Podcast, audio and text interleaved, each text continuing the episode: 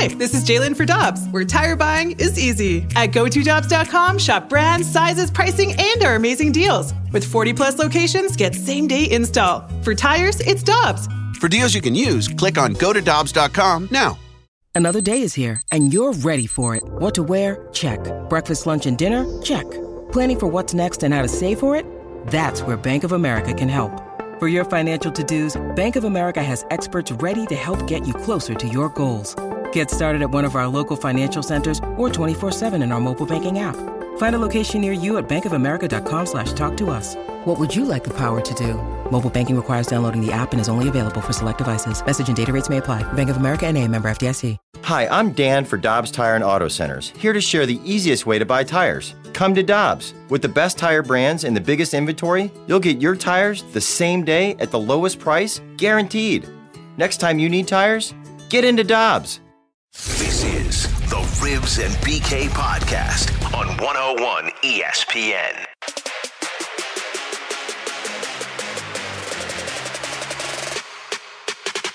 This is a guy in Yadier Molina who, in a 12 to 2 game at the time, takes a ball that takes a bat to his hand that we're still evaluating how compromised he will be able to play moving forward in a 12 to 2 game and plays two more innings.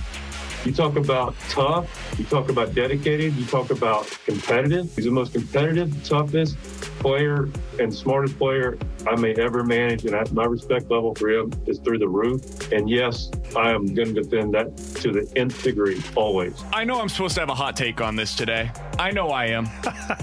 I just don't. I really don't. Here's what I would have to say about everything that we saw last night as it pertains to Yadier Molina, him having the catcher's interference, which, yes, he did interfere with Ryan Braun. He did. That was weird.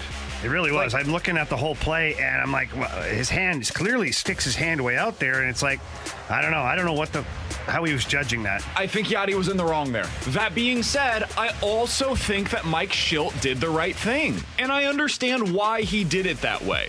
Because if you look at who Yadier Molina is, why Mike Matheny was fired here in St. Louis, why Mike Shildt was hired and has the ear of the clubhouse the way that he does. It is because of moments like that. It is because of the way that he came out in support of his leader in Yadier Molina last night. And so, do I have a hot take on whether or not he should have taken him out of the game? I think he should have. I disagree with Dan on this. I think you take him out. But you can't take him out in that spot because it's Yadier Molina. This is to a bigger conversation that we've had so many times, Jamie.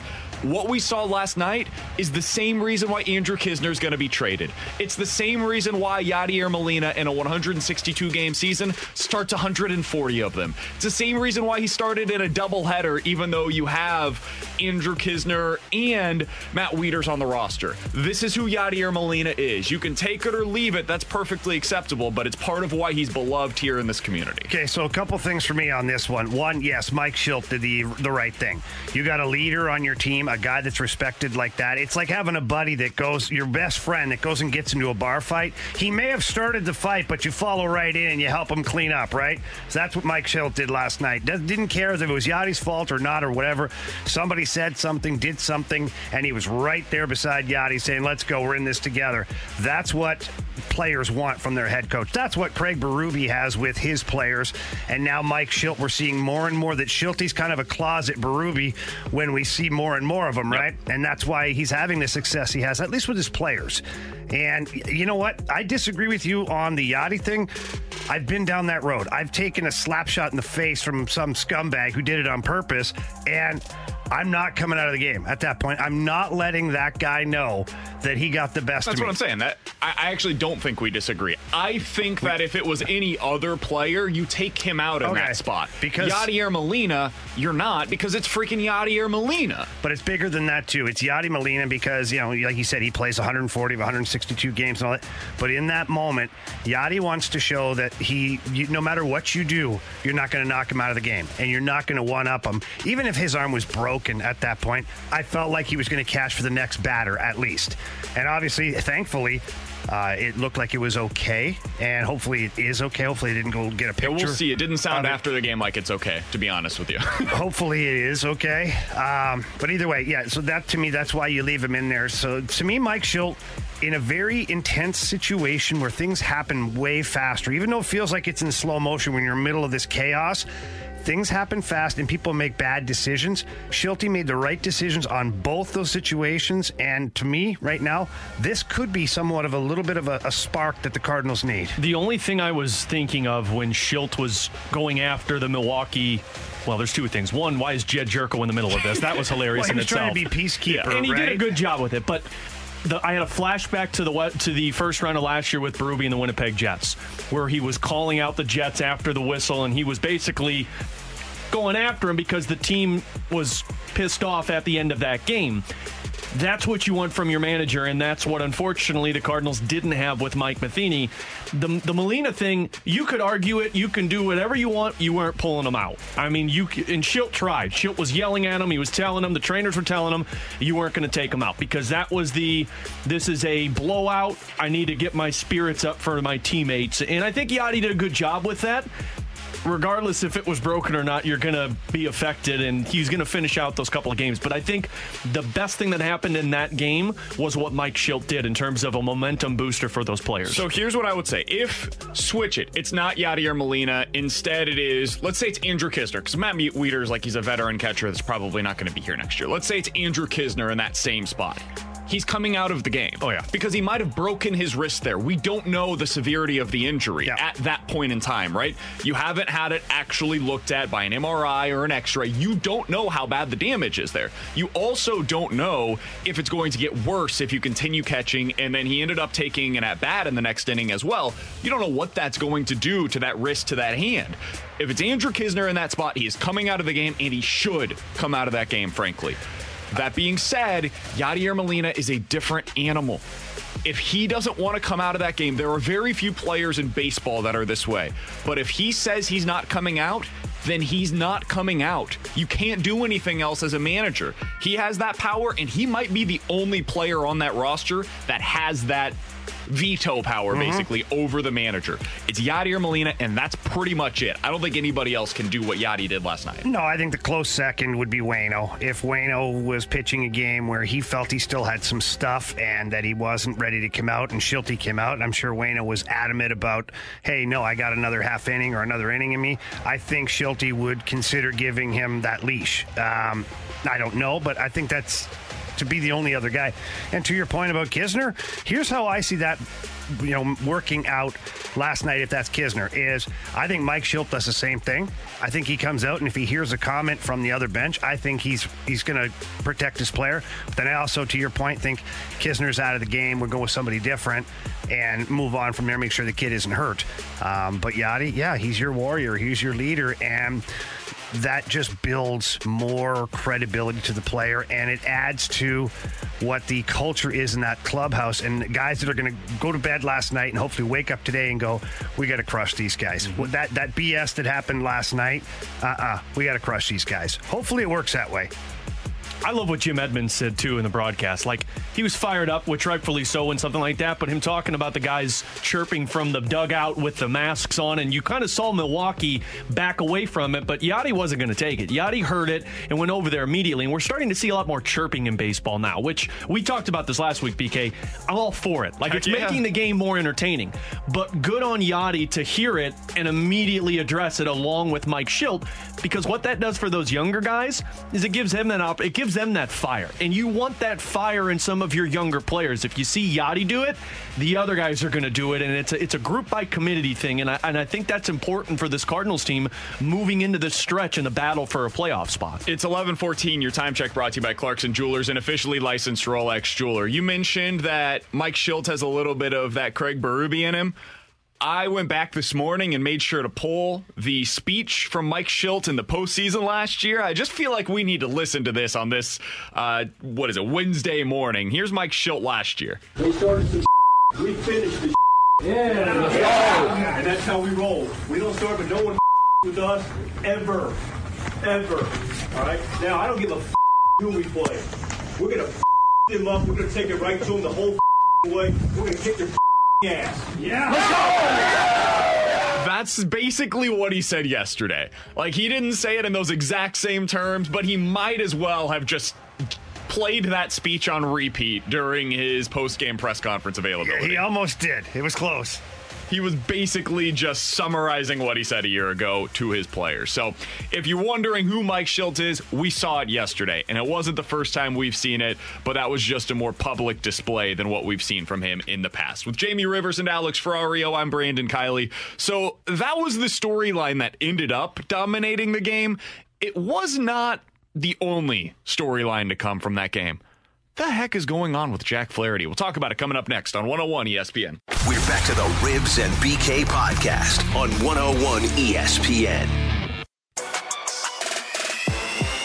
Yeah, I do think that his command is off, and I, you know, is that because of the 17 day shutdown? He's talked about, you know, not really being able to do it much, if anything, for a lot of that time. And then the team really kind of babied him, frankly, when they got back, and we all know why because he might be the most important, most valuable, as you know, asset in this entire organization. They didn't want to, you know, they they gave him extra time to prepare. He just hasn't gotten in sync yet. 65780 is the Air Comfort Service text line from the 314 BK. If anybody should understand Jack having a bad game, it should be you, since you have a bad show several times a week. Good morning to all of you out there, Touche. listening audience. You could offer some advice. I mean, text line's probably not wrong. So here's how you bounce back from uh, having a bad performance. I say this having plenty of experience myself. You just forget about it. You forget about it and you come in the next day thinking that everything's going to be better. That's what I do probably five times a week here on this show, Jamie. Just forget about it and you hope that tomorrow's a little bit better. And Jack Flaherty certainly needs to do that because he has not gone more than five innings now in a start since opening night of the regular season. It has been almost two months now since the last time that Jack Flaherty went more than five innings in any start. And last night was his worst one yet. He allows eight hits, nine earned runs, two homers. He had six strikeouts, which is nice, but a, a 10 base runners in three innings. Uh, that's just, that's not going to cut it for him. And for some reason, he's had a lot of struggles against the Brewers as a whole. Derrick Goold had this, sto- this note in his story today. In his past seven starts against Milwaukee, Jack Flaherty has allowed 30 earned runs, including 11 homers, and he's gone just 33 innings total in those seven starts. There's a problem for Jack going up against the Brewers, and I'm not sure what it is exactly, but they seem to have his number. He needs to get things going because we're running out of time now before we get to the postseason. And we have all, we've all got our fingers crossed that the Cardinals are playing in the postseason at this point. But he's supposed to be your ace. He's the guy that you would expect to be on the mound for game one. And if he's throwing this way, Jamie, I still think he's going to be a starter for them in the playoffs. But if he's throwing like this, I don't know that you could put him out there on the mound in game one of a playoff series. Yeah, that went through my head last night as I'm looking at it, and it was based, it was wrapped around the conversation we had had about who your three starters would be if the playoffs started tomorrow. And, you know, we all three of us had Flaherty in there in some shape or form.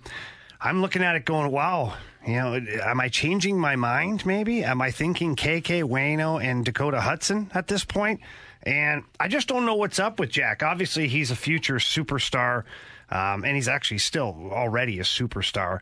But there's a bump in the road right now, and I don't know what it is. But this is magnified by the f- simple fact that you're in a shortened season, you don't have days off, your bullpen takes a beating, and when we have heroic we'll call them heroic performances from Adam Wainwright and KK and even Dakota Hudson going deep into the game to save innings on your bullpen. And then for the well, for the whole season, every time Flaherty's up there, your bullpen is active. You're going deep into the bullpen, and five innings is as far as he's gone. But there's been some games he's been out in the third inning. So you can't have your number one pitcher, your ace, your stud putting the most stress on your bullpen because those are the games where you're counting on him not putting stress on your bullpen. So I don't know what's going on with Jack Flaherty.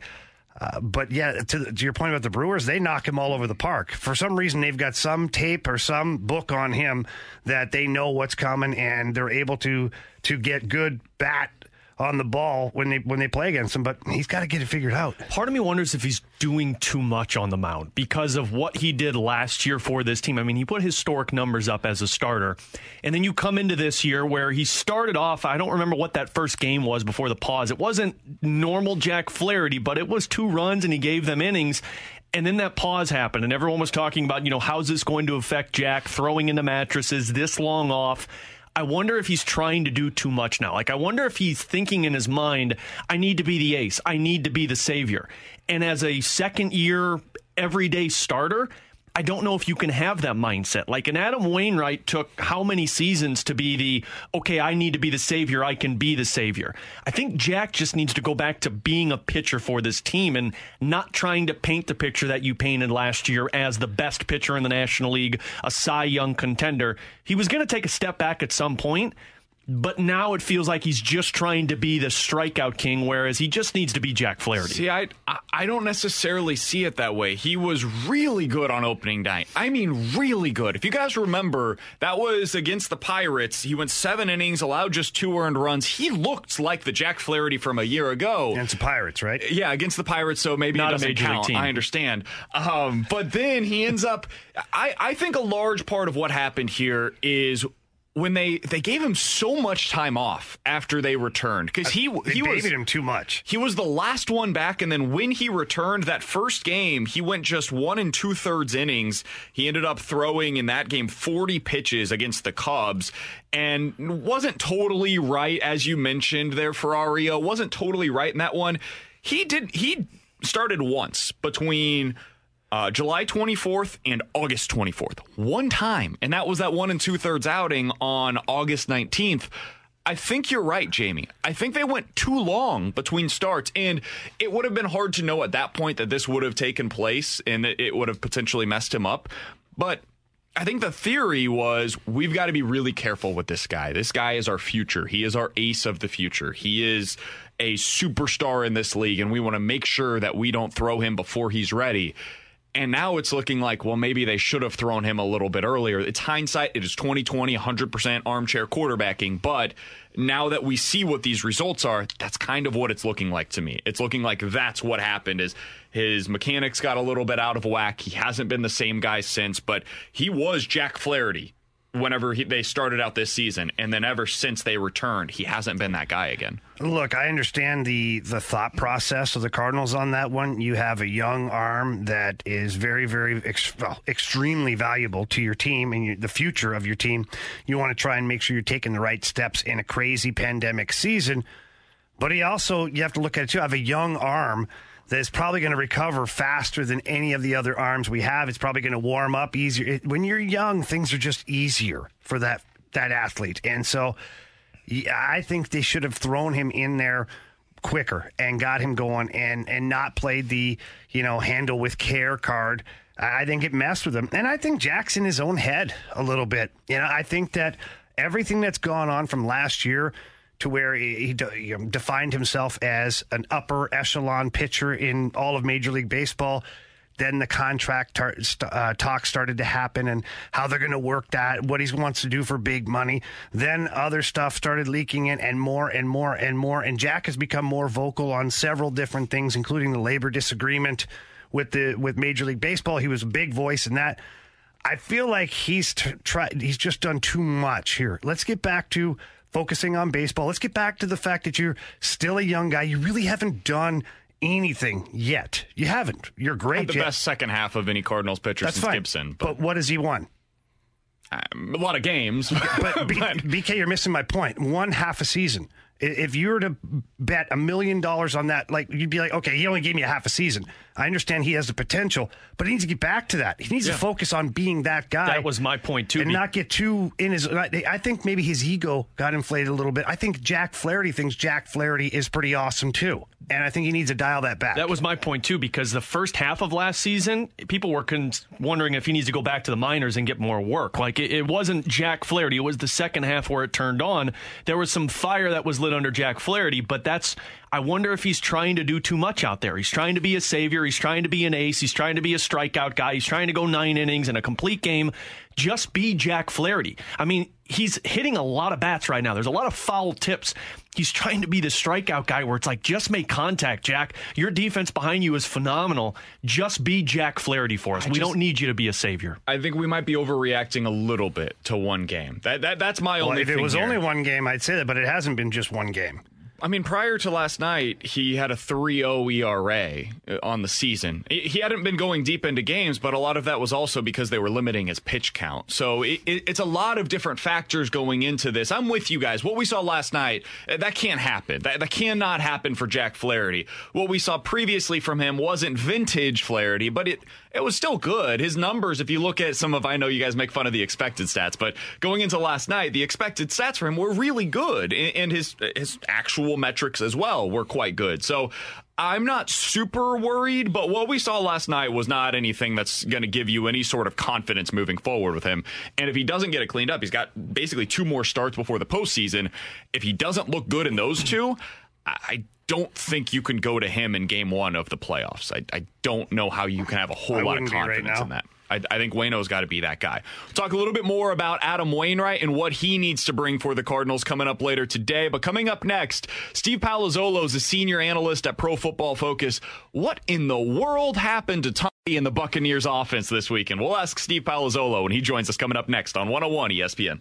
Join 101 ESPN and the St. Louis Blues for the virtual Blue Note 5K, November 13th through 15th, presented by Together Credit Union. Sign up as a virtual runner, then complete the distance on your own, and you'll receive a Blues retro themed long sleeve shirt and medal for participating. Register before October 15th for a discounted entry fee with proceeds benefiting Blues for Kids. Get all the info and find the link to get signed up for the virtual Blue Note 5K now at 101ESPN.com. Hey, Illinois. Yeah, I'm talking to you. Sports betting is officially here, and FanDuel's Par-A-Dice Sportsbook is giving you an exclusive offer to celebrate. Right now, they are giving users $50 in free bets just for signing up. You heard that right. They are giving you $50 to get started on FanDuel's Par-A-Dice Sportsbook.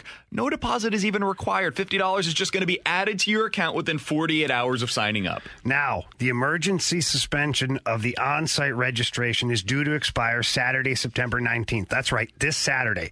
If it's not extended, that would mean you need to travel to a specific sports book in Illinois to register in person. So you better act fast. Download the FanDuel Sportsbook app. You get that 50 bucks for free. Place your bets. The opportunity for that may come to an end on Saturday, September 19th. So make sure you get on it. FanDuel's America's number one sports betting site for a reason. They've got a simple, intuitive app that makes it easy for all of us to find the bets that we're looking for, and then we can lock it in. It's as simple as that, Jamie. And unlike other sports books, the, the thing that I like the most is FanDuel gets your cash back in as little as 24 hours. Why is that important? Because it's the right thing to do. I win my money. I want it back. Don't keep my money, you know? But right now, the thing for you to do is to download the FanDuel Par-A-Dice Sportsbook app. Check out all the fantastic app for yourself. Be sure to take advantage of his exclusive offers. Start betting. And all you got to do is sign up with our promo code that's Brandon, B R A N D O N. So that way they know that we sent you. And be sure to act fast on this. Again, reminder Saturday could be a deadline for this. That's FanDuel's Par-A-Dice Sportsbook, promo code Brandon, B R A N D O N. Must be 21 or older, present in Illinois. Site credit is non withdrawable and expires seven days after receipt. $10 minimum deposit required to withdraw any winnings. Terms and restrictions may apply. Gambling problem? Call 1 800 Gambler.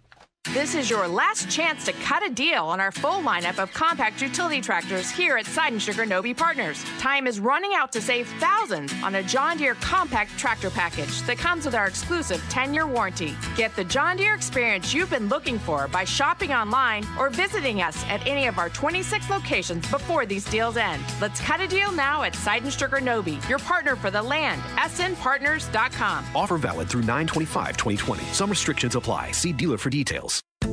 For heating and cooling service, repairs, and installation, get in your comfort zone with Air Comfort Service Heating and Cooling. Providing residential and commercial HVAC service for over 50 years.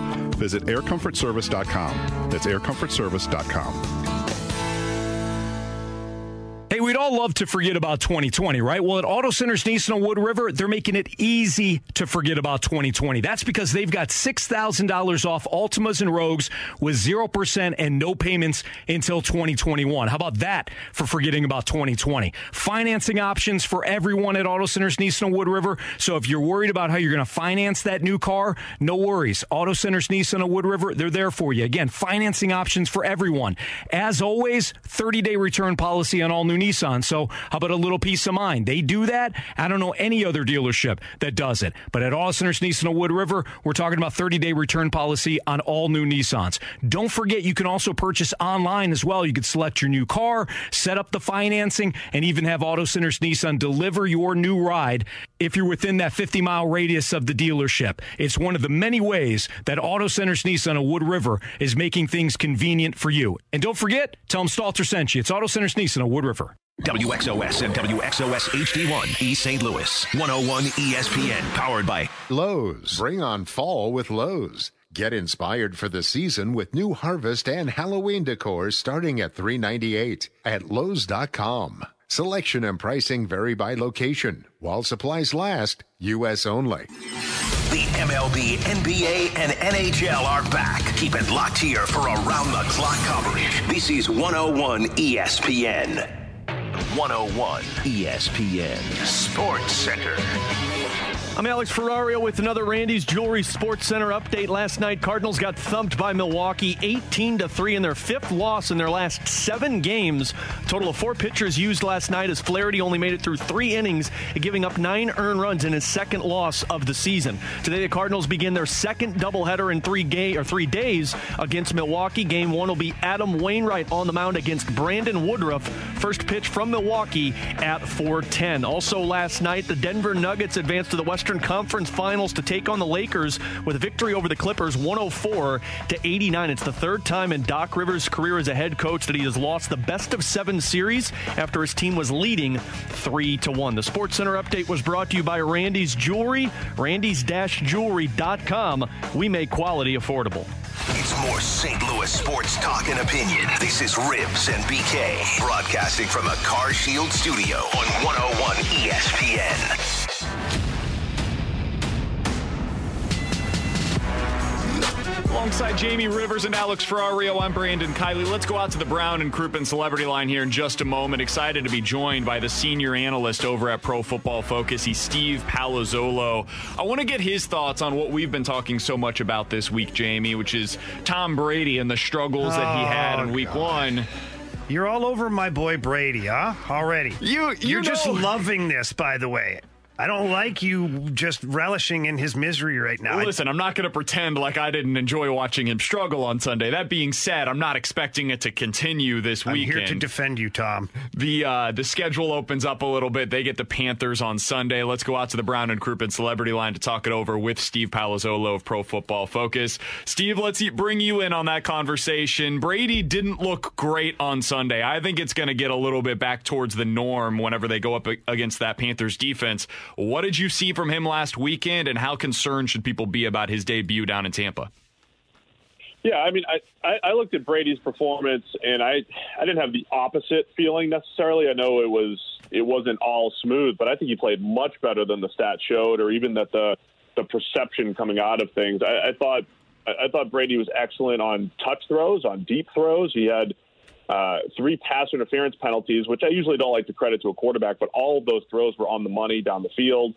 Um, I, I think where he struggled was obviously the pick six was a disaster. That was you know left back and inside and just bad. And I thought anytime he had to kind of reset his feet and put a little zip on the ball, he was off. He definitely had some ugly misses in there too.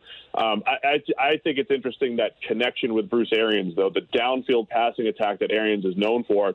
Brady was excellent there, but there is that little bit of discomfort within the system where you just don't have that 20 years of just second nature, knowing where to go with the football no matter what you see. So I think that's where there's going to be a bit of a learning curve, even for a 43 year old quarterback. But I think overall, throw the ball downfield, Brady looks good. It was actually the short area stuff where he was off, which is kind of, uh, you know, unexpected given Brady's history and how good he's he's been, you know, throwing accurately to all levels of the field. Yeah, Steve, that's kind of where I wanted to go. You talk about Brady, you know, 43 years old, but you know as well as I do, like uh, I'm up there. I'm 45, and I'm kind of set in my ways, right? And if I was to go and join another team at this point in my life, learning their system and the ins and outs of what they're trying to do, as well as, I don't know, go through a crazy training camp with a pandemic attached to it, no preseason, no official snaps before my debut.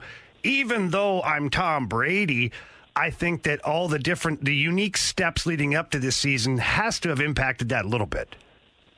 Well, I think so too. I think that's why we don't need to completely overreact to Week One. You know, Brady, like Brady's had bad Week One games, even with the Patriots. You know, and, and gone on to win Super Bowls. So you know, I think it's it's too early to completely you know write him off or, or draw conclusions because of everything that you said. At the same time, I do think it'll be interesting.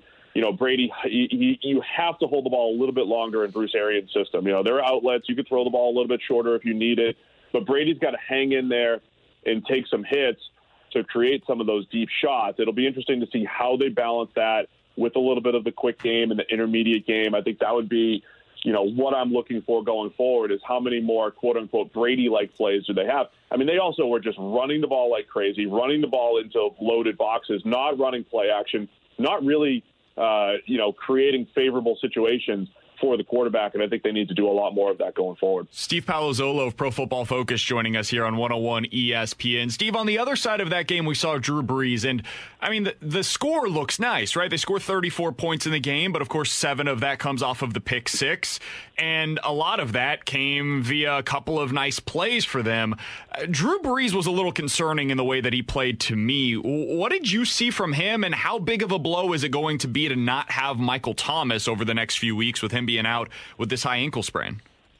Yeah, this is why we do what we do at PFF because if you just looked at the box score and saw Brady's 78 passer rating and Drew Brees' 96.5 passer rating, you would assume Brees, even though he only had 160 yards, you would assume he played better. But he had a touchdown on a screen. He had a touchdown where Emmanuel Sanders did all the work. That's what actually made his numbers look decent.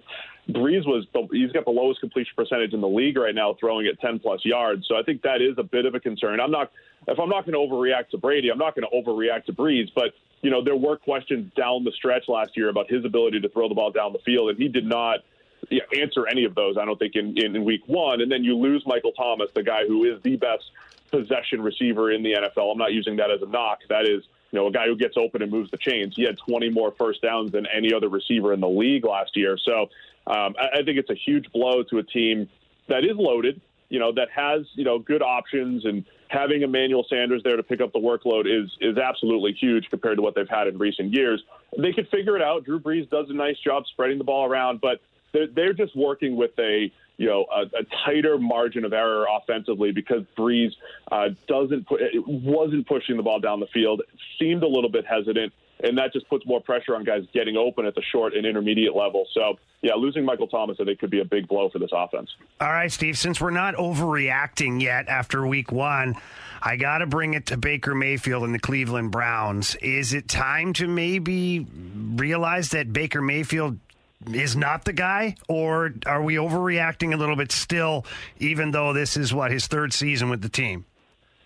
No, I, I'm as big of a Baker fan as there is, just because there was so much, you know, good data that said, hey, he's going to be okay. He's going to be really good coming out of college. Um, so I, you know, I don't want to overreact to one game. However, uh, the concerning part is, you know, uh, my narrative coming into the season was, you know, last year was just such a disaster. The offense was a mess. I've never seen an offense so out of sync, not just with the quarterback, but the O line, the receivers, everything. And we saw a lot more of that in week one, and Baker just not make it, you know, open throws when he needs to. Pocket presence still an issue. So my concern is that the same concerns from last year were still there in Week One. So um, we'll see again Thursday night. Uh, you know, taking on the Bengals. But yeah, that was not not what I expected from Baker or the offensive system. You know, they ran, they did not again put the quarterback in a great position to succeed. Did not use the play action the move the pocket game. I thought there were going to be more, there was going to be more quote unquote easy stuff for Baker in this new offense, with uh, you know with the with, in the new system, and we just didn't see that yet in week one. We're talking with Steve Palazzolo of Pro Football Focus here on 101 ESPN. Steve, the game that I thought kind of went overlooked over the weekend because of how many storylines we had, and even in that time slot, uh, the Saints versus Bucks was Cardinals versus 49ers, and the Cardinals coming up with a huge win in week one over the Niners. Did we learn more in that game, in your opinion, about the Cardinals being more of a contender maybe than some of us expected this season, or about the 49ers potentially having more struggles to get back to where they were a year ago? So I think, yeah, I, th- I think you learn more about the Cardinals. You know, my take on the 49ers was last year was awesome. They were great. I, I loved that they won games in so many different ways, and they, they were they were just really good all around. I had a really tough time thinking that they could duplicate that, just because the NFC is so loaded. Their own division is loaded, as we just saw. Um, they had the best pass coverage defense in the league, which is just you just can't bank on that year to year. You can bank on great quarterback play; it's generally pretty consistent. Defense is just not consistent in the NFL, um, and we saw that again on Sunday. And you know, as far as roster building goes, they just kind of like remained status quo. You know, they lost a left tackle, they picked up a left tackle. They wa- lost a wide receiver, they drafted a receiver. So um, I, I didn't have a lot of faith in the Niners getting better this year or being able to duplicate what they did. I did have a little bit. I, I, I do now ha- see from the Cardinals, though, you do have Kyler Murray. And it, the thing I liked about him coming out was this. You know, his floor, I think, was high because of his rushing ability. And we saw that with the league high 91 rushing yards and that incredible run uh, for a touchdown. Um, so I think Kyler, even if he's not having the best passing game, is going to, you know, he could stumble into 70 yards on the ground or 90 yards on the ground and move the chains. And plus the DeAndre Hopkins factor, he just looks fantastic in that system. So I, I really think just those two changes, you know, Kyler in year two and DeAndre Hopkins making that passing attack all that more proficient uh, does move Arizona forward, and it makes the NFC West all the more interesting. Steve, I think everybody at the start of this season was wondering who was going to challenge the Chiefs in the AFC. And we look through every division and you kind of go back and forth. But what I saw on Sunday with the Pittsburgh Steelers and Ben Roethlisberger, who's back under center, and with their defense, is this a team that could be problematic for Patrick Mahomes and the Kansas City Chiefs? Yeah, I do some Pittsburgh radio every week too, and they actually pitched it the same way. They're like, "Will our Steelers be, you know, that that team?" And, uh, of course, I said yes. You know, I'm on Pittsburgh radio, but um, they they have the elements though, right? Because you saw Big Ben; he was a little off early on, but even when he's off too, it's like he's aggressive. You know, he's going to drive the ball down the field. That offense is going to look completely different than it did last year with Mason Rudolph and Duck Hodges throwing the ball. So at the very least, they have the potential for an explosive offense. And then, yeah, defensively, that front is fantastic. The defensive line, the edge rushers, and T.J. Watt, and then Bud Dupree has continued to improve. Um, the secondary, you know, they were they were a little off compared to where they were last year, but they're they're still solid back there with Steven Nelson and Joe Haden. So I do think they have all the elements. They have the pieces, and if we're talking a you know a one game playoff essentially with the Kansas City Chiefs, can the Steelers hang? Absolutely. So I think yeah they they absolutely threw themselves into the mix there to to be the team that could potentially challenge the Chiefs in the AFC. Steve, thanks so much for the time today, man. Enjoy the games this week. We appreciate you helping us not to overreact too much to one week in the NFL season. We'll talk with you again soon. Sounds great. Thanks for having me, guys. You got it. That's Steve Palazzolo, senior analyst over at Pro Football Focus. You can give him a follow on Twitter at PFF underscore Steve, joining us here on 101 ESPN. Jamie, I saw a stat last night. Teams that start 0 2 over the last decade, you would expect them to make the playoffs 11% of the time. One out of 10 times, basically, they would make the postseason. Which team that's facing 0 2 has the most risk this weekend? Which one is facing the most pressure? We'll get to that. Plus, 65780 is the Air Comfort Service text line. Questions and answers is coming up next. We're back to the Ribs and BK podcast on 101 ESPN. Without you, there's no show. But don't let it go to your head. It's Ribs and BK, powered by Auto Centers Nissan on 101 ESPN. You've got questions. We may have the answers. Maybe? Text now 65780. It's Ribs and BK's questions and answers on 101 ESPN.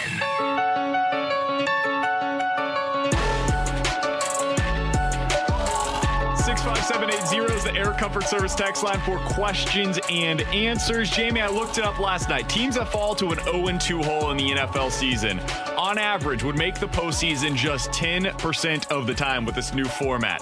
So I'm going to ask you, I want to ask Ferrario this as well.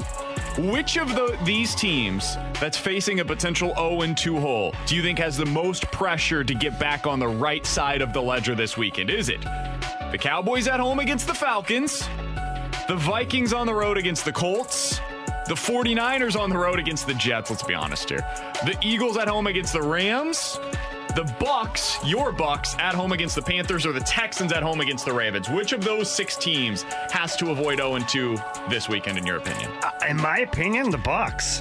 I really feel that way. When I look at the NFC, and I specifically look at the NFC South and the NFC West, those two divisions in particular, there's a lot of a lot of teams that are playoff possible.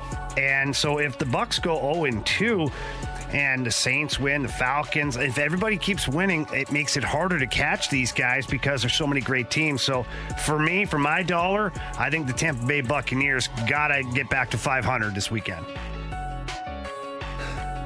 I'm to go with the Vikings. no, Long dramatic Yeah. pause there. I'm I looking was like, through is them. he awake? I'm looking through. Well, there's like three of them that aren't that that really have pretty big stipulations going into this week. But listen to the Vikings. I mean, I think losing last week for Minnesota, they just didn't look right. Now in their division with the Saints losing Michael Thomas, you have a real opportunity to capitalize. Colts are going to be pissed off. Colts lost to the Jaguars. Like that was one of the most embarrassing losses of week 1. If the Vikings go down 0 2, there's going to be a lot of problems and a lot of questioning their offseason of not bringing back Diggs, bringing in the, the defensive player. Um, Ngakoue. uh, yeah, Ngakoue from, from Jacksonville. I think there's going to be a lot of questions for Minnesota if they go 0 2. It's actually a pretty good point by you, Ferrario. What? Why are you surprised He was by half that? asleep too when he did it. I know he was. He had to think about it an extra like three seconds, I think and I he think forgot that's what, what led to segment it. we were let's, be, doing. let's be honest here. The only teams that aren't in that big of a controversy are the Eagles and Niners because we're expecting them to lose again. Uh, I'm worried about the I'm not Eagles, though. expecting Oh, I the guess the Niners, Niners to with the lose Jets. against the Jets. If they lose to the Jets, Yeah. we've got some serious questions to ask about that team. I am Some worried about the serious Eagles, though. I yeah, I, I think that's a fair one to be worried about. My team, though, that I'm going to say has the most pressure this weekend because it's probably the hardest game of any of these teams is the Texans. If they fall to 0 2, it's not a sign that they are like in trouble because they lost to the Ravens necessarily, but I mean, eventually you got to start winning some games, man. And they've got this one against the Ravens at home. Next week they go on the road to take on Pittsburgh. The following week they're back at home against the Ja- uh, the Vikings, rather. and then they got the Jaguars. Like. You got to start getting a few wins. I know you've been in locker rooms, Jamie, I'm sure, where you start off really slow in a season. This thing can avalanche quickly. You start getting some finger pointing that's going oh, on yeah. inside of that locker room, especially when you know that their coach isn't the most beloved human being in the world. That could be an ugly place to be if you start the season 0 3. Look, they have the potential of being 0 and 4 here quickly. And that's crazy. I, I didn't realize their schedule was so tough to open up, specifically the first three games. This is going to be a huge uphill battle for the Texans, especially since, you know, they've lost the first game against the Chiefs. And like you said, Bob is not probably the favorite head coach in, in the NFL. And they're going to start looking for reasons to be angry at each other. And yeah, that's a tough one. Good call. 65780 is the Air Comfort Service text line from the 314. Guys, what do you think about the Big Ten deciding that they're going to play football this fall after all? So, I have a little bit of an additional information to add in here, Jamie. This comes from Ross Dellenger of Sports Illustrated. He says that the Big Ten is not going to have a built in bye week this season. They have a 21 day suspension of play for any player that tests positive. So if you test positive, you're out for 21 days, three weeks. And if your team has 5% of the players test positive, 5%, you have to shut things down. I don't know what the amount of time is that you have to shut things down, but you have to shut down your team for 5% of them testing positive. For how long? The rest of the season? I don't know. It doesn't say here, but there's no way if these are the requirements for the Big Ten that they're going to be able to finish this season with any sort of realistic chance of having a real season. No, way. No chance. I mean, look at baseball had its struggles early on um, with the idea of not being in a bubble, and we've talked about that at length. And now the NFL is having a go at it, and to this point, seems like it's going okay. College, though, is a whole other animal, in my opinion. And I think that you're going to have kids who make bad decisions. I mean, quite honestly, I never went to college, but that, that seems to me like that's what it is. You make bad decisions, you learn a lesson, and you hopefully do something better the next time, right? I can assure you that's how it goes. Yeah. So these guys are going to be forced with a lot of decision making. And if it's only four or five players on a team and you're shutting the team down, I feel like that's going to be an easy number to get to, especially when you have what, 90, 90, 85? Yeah, you got 85 scholarships. that you can 85 work with. scholarships on your team, four people, that's not a whole heck of a lot as far as, you know, narrowing down your percentages. So, yeah, I, I'm worried about that. I bet you this opens the door for coaches to not disclose if there's any outbreaks. They have to. With it, within the league, you have to. It's, it's I think a public health it- safety issue. Yeah, and I think also too because they're amateur athletes, we all can insert joke here at this point, right? Because yeah, oh, they never get paid. Yeah, good one. But also because they're amateur athletes, uh, it's a full disclosure situation where they have to tell you. You know there's going to be a coach that doesn't disclose it. There Well, will be yeah, and one you'll coach. get fired, or that team will get penalized by the NCAA. And that coach isn't Ed Orgeron, who basically said his entire team has COVID. That was amazing. That was For anybody that missed the comment yesterday, Ed Orgeron. I'm not surprised. He basically came out publicly and said, "Hey, listen, you know, most of our teams already had COVID, so hopefully they don't get it again." Well, it's like, he, no. he actually said, COVID. Most of our team already had that COVID. It's a COVID team. That was pretty good, Jamie. Not bad. That was pretty good. All right, last one here. You know, we play the game One Gotta Go on Fridays here on Rivs and BK. Yes, my favorite It's one. one has to go. Nope, one gotta go. uh, there was one that I saw last night. That was one cookie must go. Raisin snickerdoodles, peanut butter, frosted sugar cookies, or double chocolate. Do people like frosted sugar cookies? If you Or- make them right. If you make it, they got to be soft. if You got those hard ones that break apart into like hundreds of pieces when you bite into them. They're disgusting. Yeah, I would agree with that. They, they they're not my favorite by far, but if they are soft and they're they're done yeah. the right way, they can be enjoyable. The Double one- chocolate's got to go. No, not for me. The one that's got to go for me is peanut butter. Ooh, I just love peanut butter. I, I love peanut butter. Don't get me wrong, but in a cookie form, I'm like, yeah. I mean, if I want to go gag myself with peanut butter, I'll just go take a spoon into the jar and, and try to eat that. Sounds fun. Yeah, uh, it it doesn't sound fun. That's why that one for me, the peanut butter's got to go. I hate frosted sugar cookies. Just despise them. There's no such thing as a good frosted sugar cookie. You can make it soft, hard. I don't care what it is. It's not good. You sure about With that? Jamie Rivers Sometimes and it's Alex better that way. Ferrario, I'm Brandon Latter's Kiley. better. Gonna power through this here. Danny Mack is a professional, a true radio professional, unlike these jokers around me. And he's gonna join us coming up next to talk about what we saw last night from the Cardinals games. What happened with Yadier Molina? It's all coming up on 101 ESPN. We're back to the Ribs and BK podcast on 101 ESPN.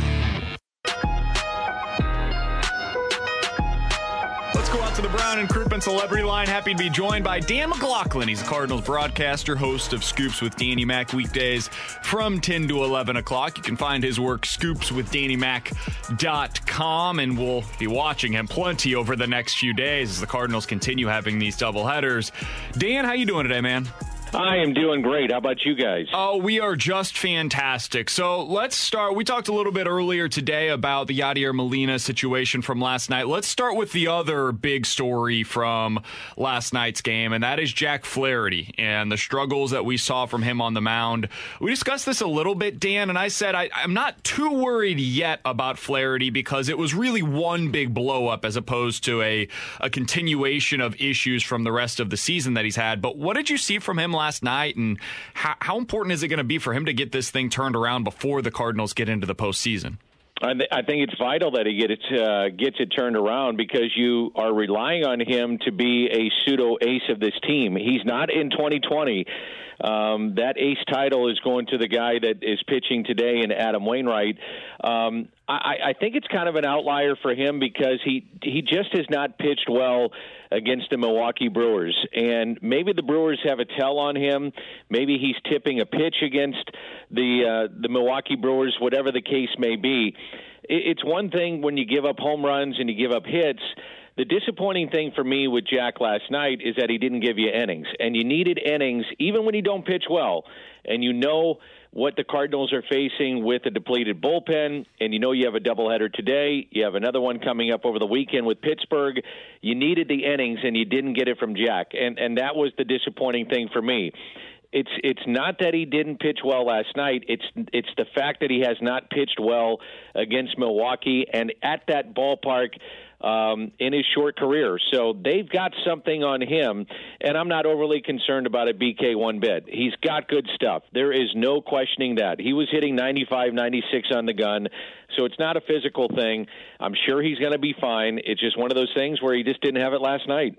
Yeah, I was concerned watching that last night, but my concern actually dove deeper into the bullpen situation because, as as we've talked about, Wayno's had some magnificent performances this year, saved this team so many innings of bullpen action. KK's done the same. Dakota Hudson, his last start, you know, gets you a lot of innings, and so far Jack Flaherty as a starter this year hasn't really munched up the innings that he's probably had to to keep the bullpen safe. I'm just worried how much much can the bullpen take of not Jack Flaherty per se individually, but if the starting pitchers don't get deep enough into that, especially with the injuries right now? Well, last night was concerning because Reyes and Cabrera to me were off limits, and Chris Matt was going to give you innings. Kaminsky was going to give you innings. Today's a little different story because you can go back to some of those guys that we could not see uh, last night. So You've got Oviedo going in game two. Wainwright has come up uh, when you've you've needed him most. It, it just seems like his spot comes up when the Cardinals need him most. And I, I was doing the numbers with this, or at least looking back on the schedule when the Cardinals need him. First game back, 17 day layoff. You're taking on the White Sox. You have no idea what the team is going to look like. You got a doubleheader. What does he do? Gives you five innings, two hits, one earned run, picks up a win. The Cardinals had lost five straight, and it was uh, a couple against Pittsburgh in that doubleheader. They had lost the first two games against Cleveland. One of those games was a blowout. It was a Saturday game against the Indians, which was extra innings. And then what does he do on his birthday? He gives you nine innings, four hits, two earned runs, and a win. The Cardinals had lost back to back games, including an opener in Chicago. What does he do in a doubleheader? Goes six and a third, six hits, two earned runs, and a win. So with Adam Wainwright, one of the things that he has done, even without his best stuff, he will find a way to make an adjustment. Doesn't always happen in his career. Sometimes he gets knocked out early, and we'll see what happens today. Maybe he's got great stuff. Sometimes he doesn't have his best stuff, but he'll make an adjustment on the fly, and that's what great pitchers do. They find a way to make an adjustment. Again, doesn't happen all the time. It's something I'm sure that Jack will learn. And and you know, to take it back to Jack just for a moment, one of the things that the Cardinals were very cautious with and you got to remember going back to even last year in the NLCS. So if you go back to when he was pitching, he had had a game in the NLCS.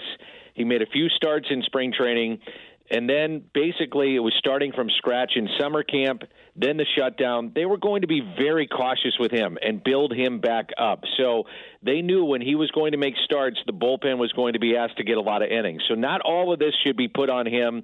And the other thing, too, I think expectations were so high coming off of his second half of last season, they're probably too high. The expectations are like, okay, it's Jack Flaherty's start. Everybody take a day off. He's going to give you eight or nine innings.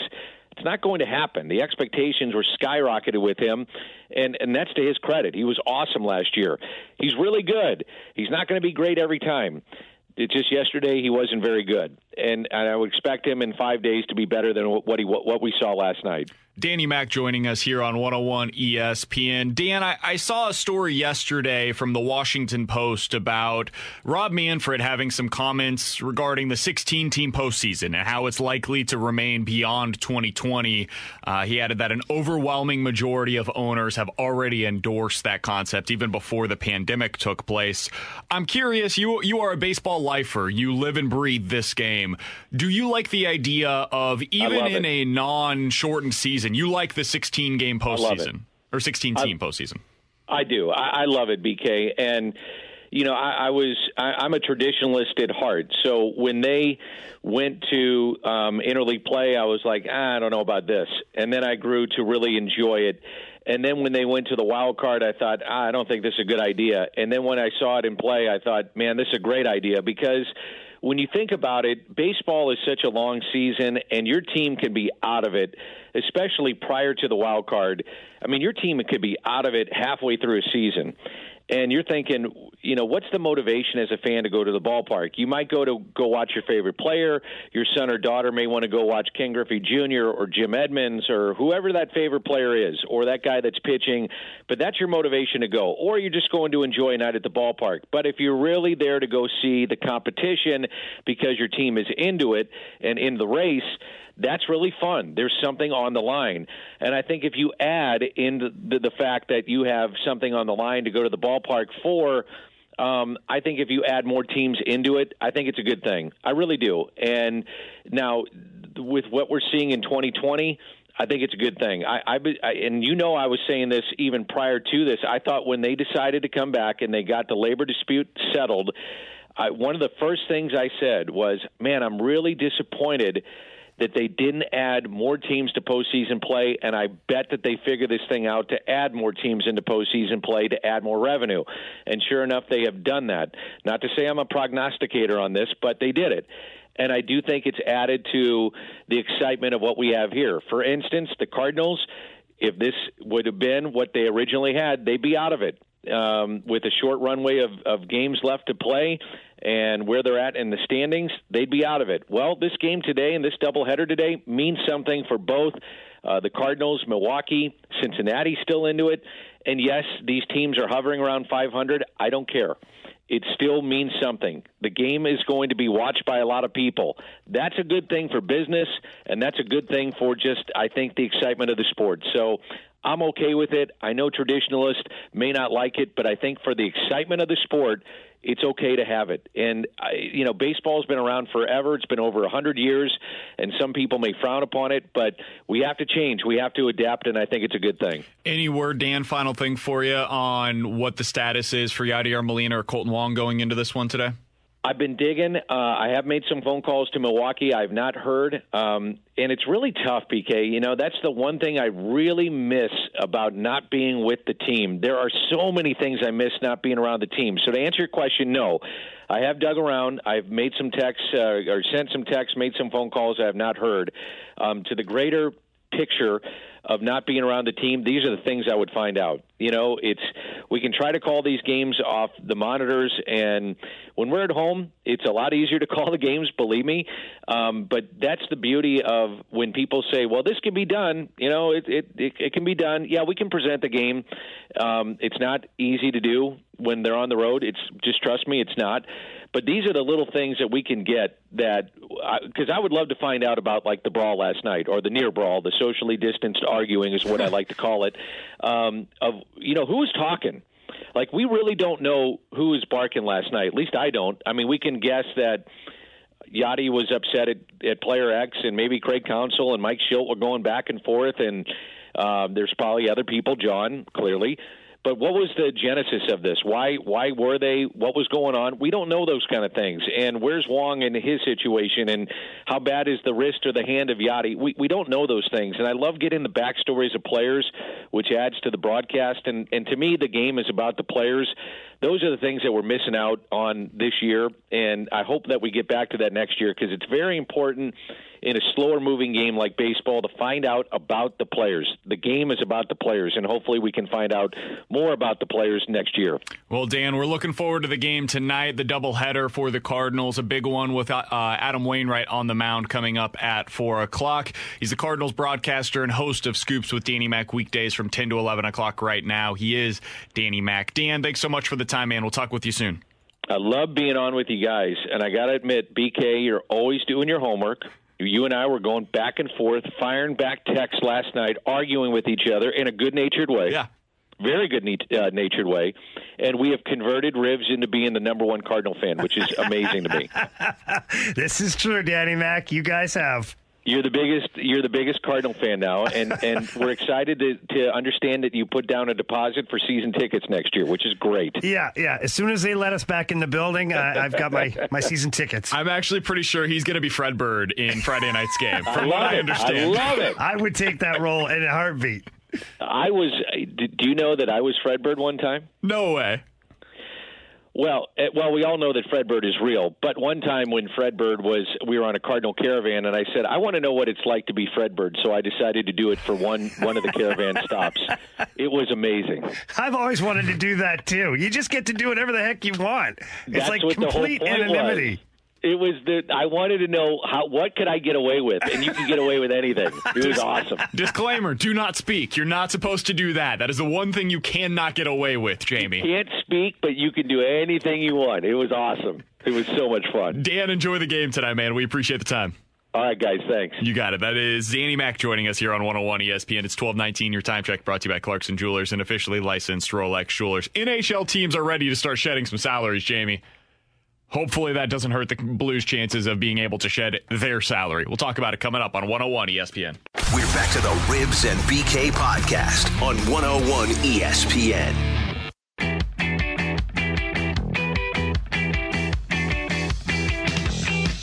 With Jamie Rivers and Alex Ferrario, I'm Brandon Kiley. This is going to be a fascinating offseason for a million different reasons, but one of them really came to light yesterday, Jamie. As I was going around Twitter, I saw a comment from Darren Dreger, our friend, one of the best NHL insiders in the business, and he said teams around the league are looking to unload salary. Here's what it sounded like. I know that there's a number of teams that have stressed that they're going below that 81.5 cap. And as we've talked about before, there are at least a few teams that want to get it into the low 70s or lower.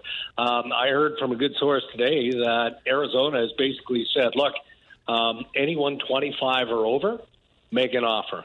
And we're willing to listen. Well, that says a lot about the direction of the Arizona Coyotes and what their appetite is to to lower their payroll aggressively. That was Darren Dreger yesterday on TSN Radio in Vancouver. Listen, he's talking about Arizona there, but Arizona's not going to be the only team that views things this way. There will be other teams around the league, and I don't think it is also exclusive to the NHL. This could be the case in Major League Baseball. It could be the case in the NBA. We'll see what happens with those le- those leagues. But let's kind of focus here on the NHL and the Blues. If other teams, and there are multiple, that are trying to shed their own salary this offseason, Jamie.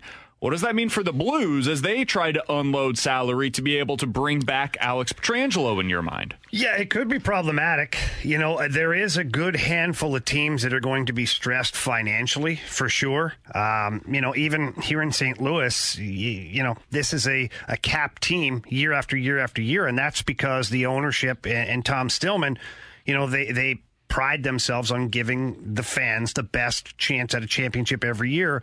But financially, it's not like we're dealing with Mark Cuban here or one of those people who just pockets full of money.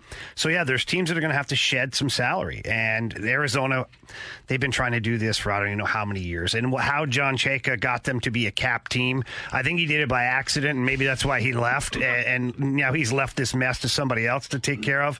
But yeah, it's going to be problematic. I think there's going to be, just like in Major League Baseball, like we decided or discussed a long time ago, there's certain teams that no matter what, they have the money to go acquire players. They have the money to sign free agents. And I think it's going to be the same thing in the NHL. The the Ranger type teams, the Toronto Maple Leafs, some of the teams that have a lot of money, Detroit. Detroit, yeah, tons of money there. They're going to have the opportunity to go get players at a bargain price and maybe free agents who can't get signed anywhere else start taking deals from those teams because they'll get the most money there. Well, and I think I think it's going to be very scarce in terms of the free agency this year that teams are in on those big free agents. And that's why the Pietrangelo thing's so intriguing because you're not going to see 15, 20 teams ready to throw all of the money because a lot of them are going to be taking that step back. It's going to be three or four teams that are willing to spend the money. But think of the free agents beyond Petro. I mean, Taylor Taylor Hall was trying to get a done deal in Arizona. There's not going to be a lot of teams that are going to be willing to give him more than six million dollars. I think that ship has sailed because I think Arizona has decided. And look, they've been in bankruptcy. I don't even know how many times the NHL has had to help. They were them. supposed to move to Kansas City like seven times. They were supposed to move every other year. They didn't even have a rink, and then the NHL was running their team, and now they look like they have some good ownership. But obviously, the the, the new ownership is identifying the fact that hey, we're in the red here. This is not good, and they're going to cut costs. So Taylor Hall getting signed to a big deal in Arizona, I think is highly unlikely. Uh, You know who's going to get paid though? Goaltenders, because you got three or four big names out there with Leonard Holtby and Jacob Markstrom, and then Marc Andre Fleury possibly on the trade market.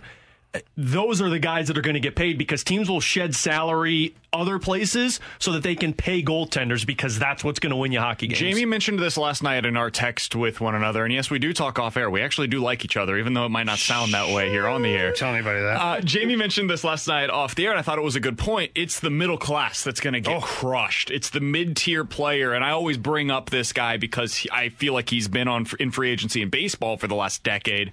Mike Moustakas got crushed by the new baseball system and how teams just don't want to give out these long-term deals anymore. That's going to be hockey this year. The guy that would typically get five million might get two this time around. The guy that would typically get three years might get one year this time around. And so we'll see if that picks back up next offseason. But for right now, that looks like it's going to be the case. And it brings me back to Tyler Bozak here in St. Louis.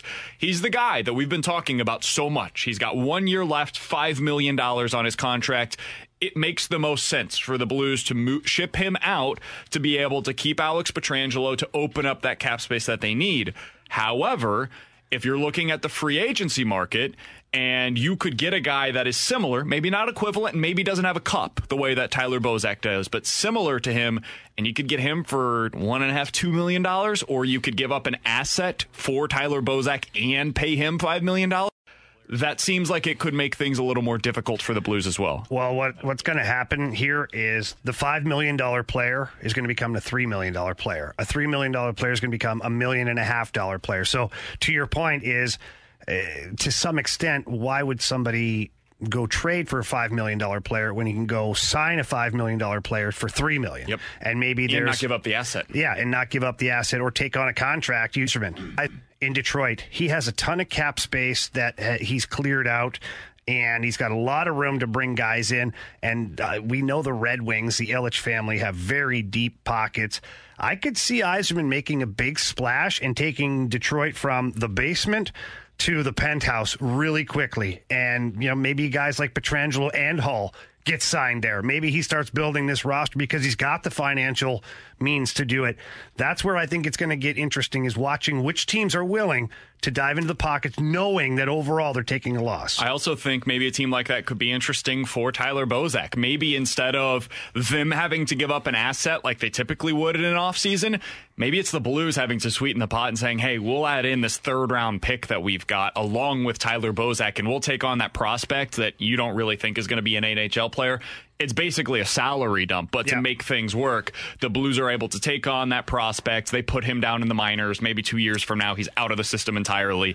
And the Red Wings get a draft pick for the right to pay Tyler Bozak for a year because they don't have any concerns with the salary cap the way that the Blues do. Yeah, well, look, one thing you got to remember about Steve Yzerman, that Tampa Bay Lightning team that is crushing it right now, 98% of that team was all of Steve Yzerman. There are a couple of guys that are in there that weren't there a couple of years ago, but Steve Yzerman built that team from the ground up. All of them were young players. So I do think he has the ability to go after some veteran guys to solidify his locker room. But overall, Stevie's going to try and build a championship team rather quickly, as he did it in what two or three years in Tampa. 65780 is the Air Comfort Service text line. Are we sure? Let's play a game of it coming up next on 101 ESPN. We're back to the Rivs and BK podcast on 101 ESPN.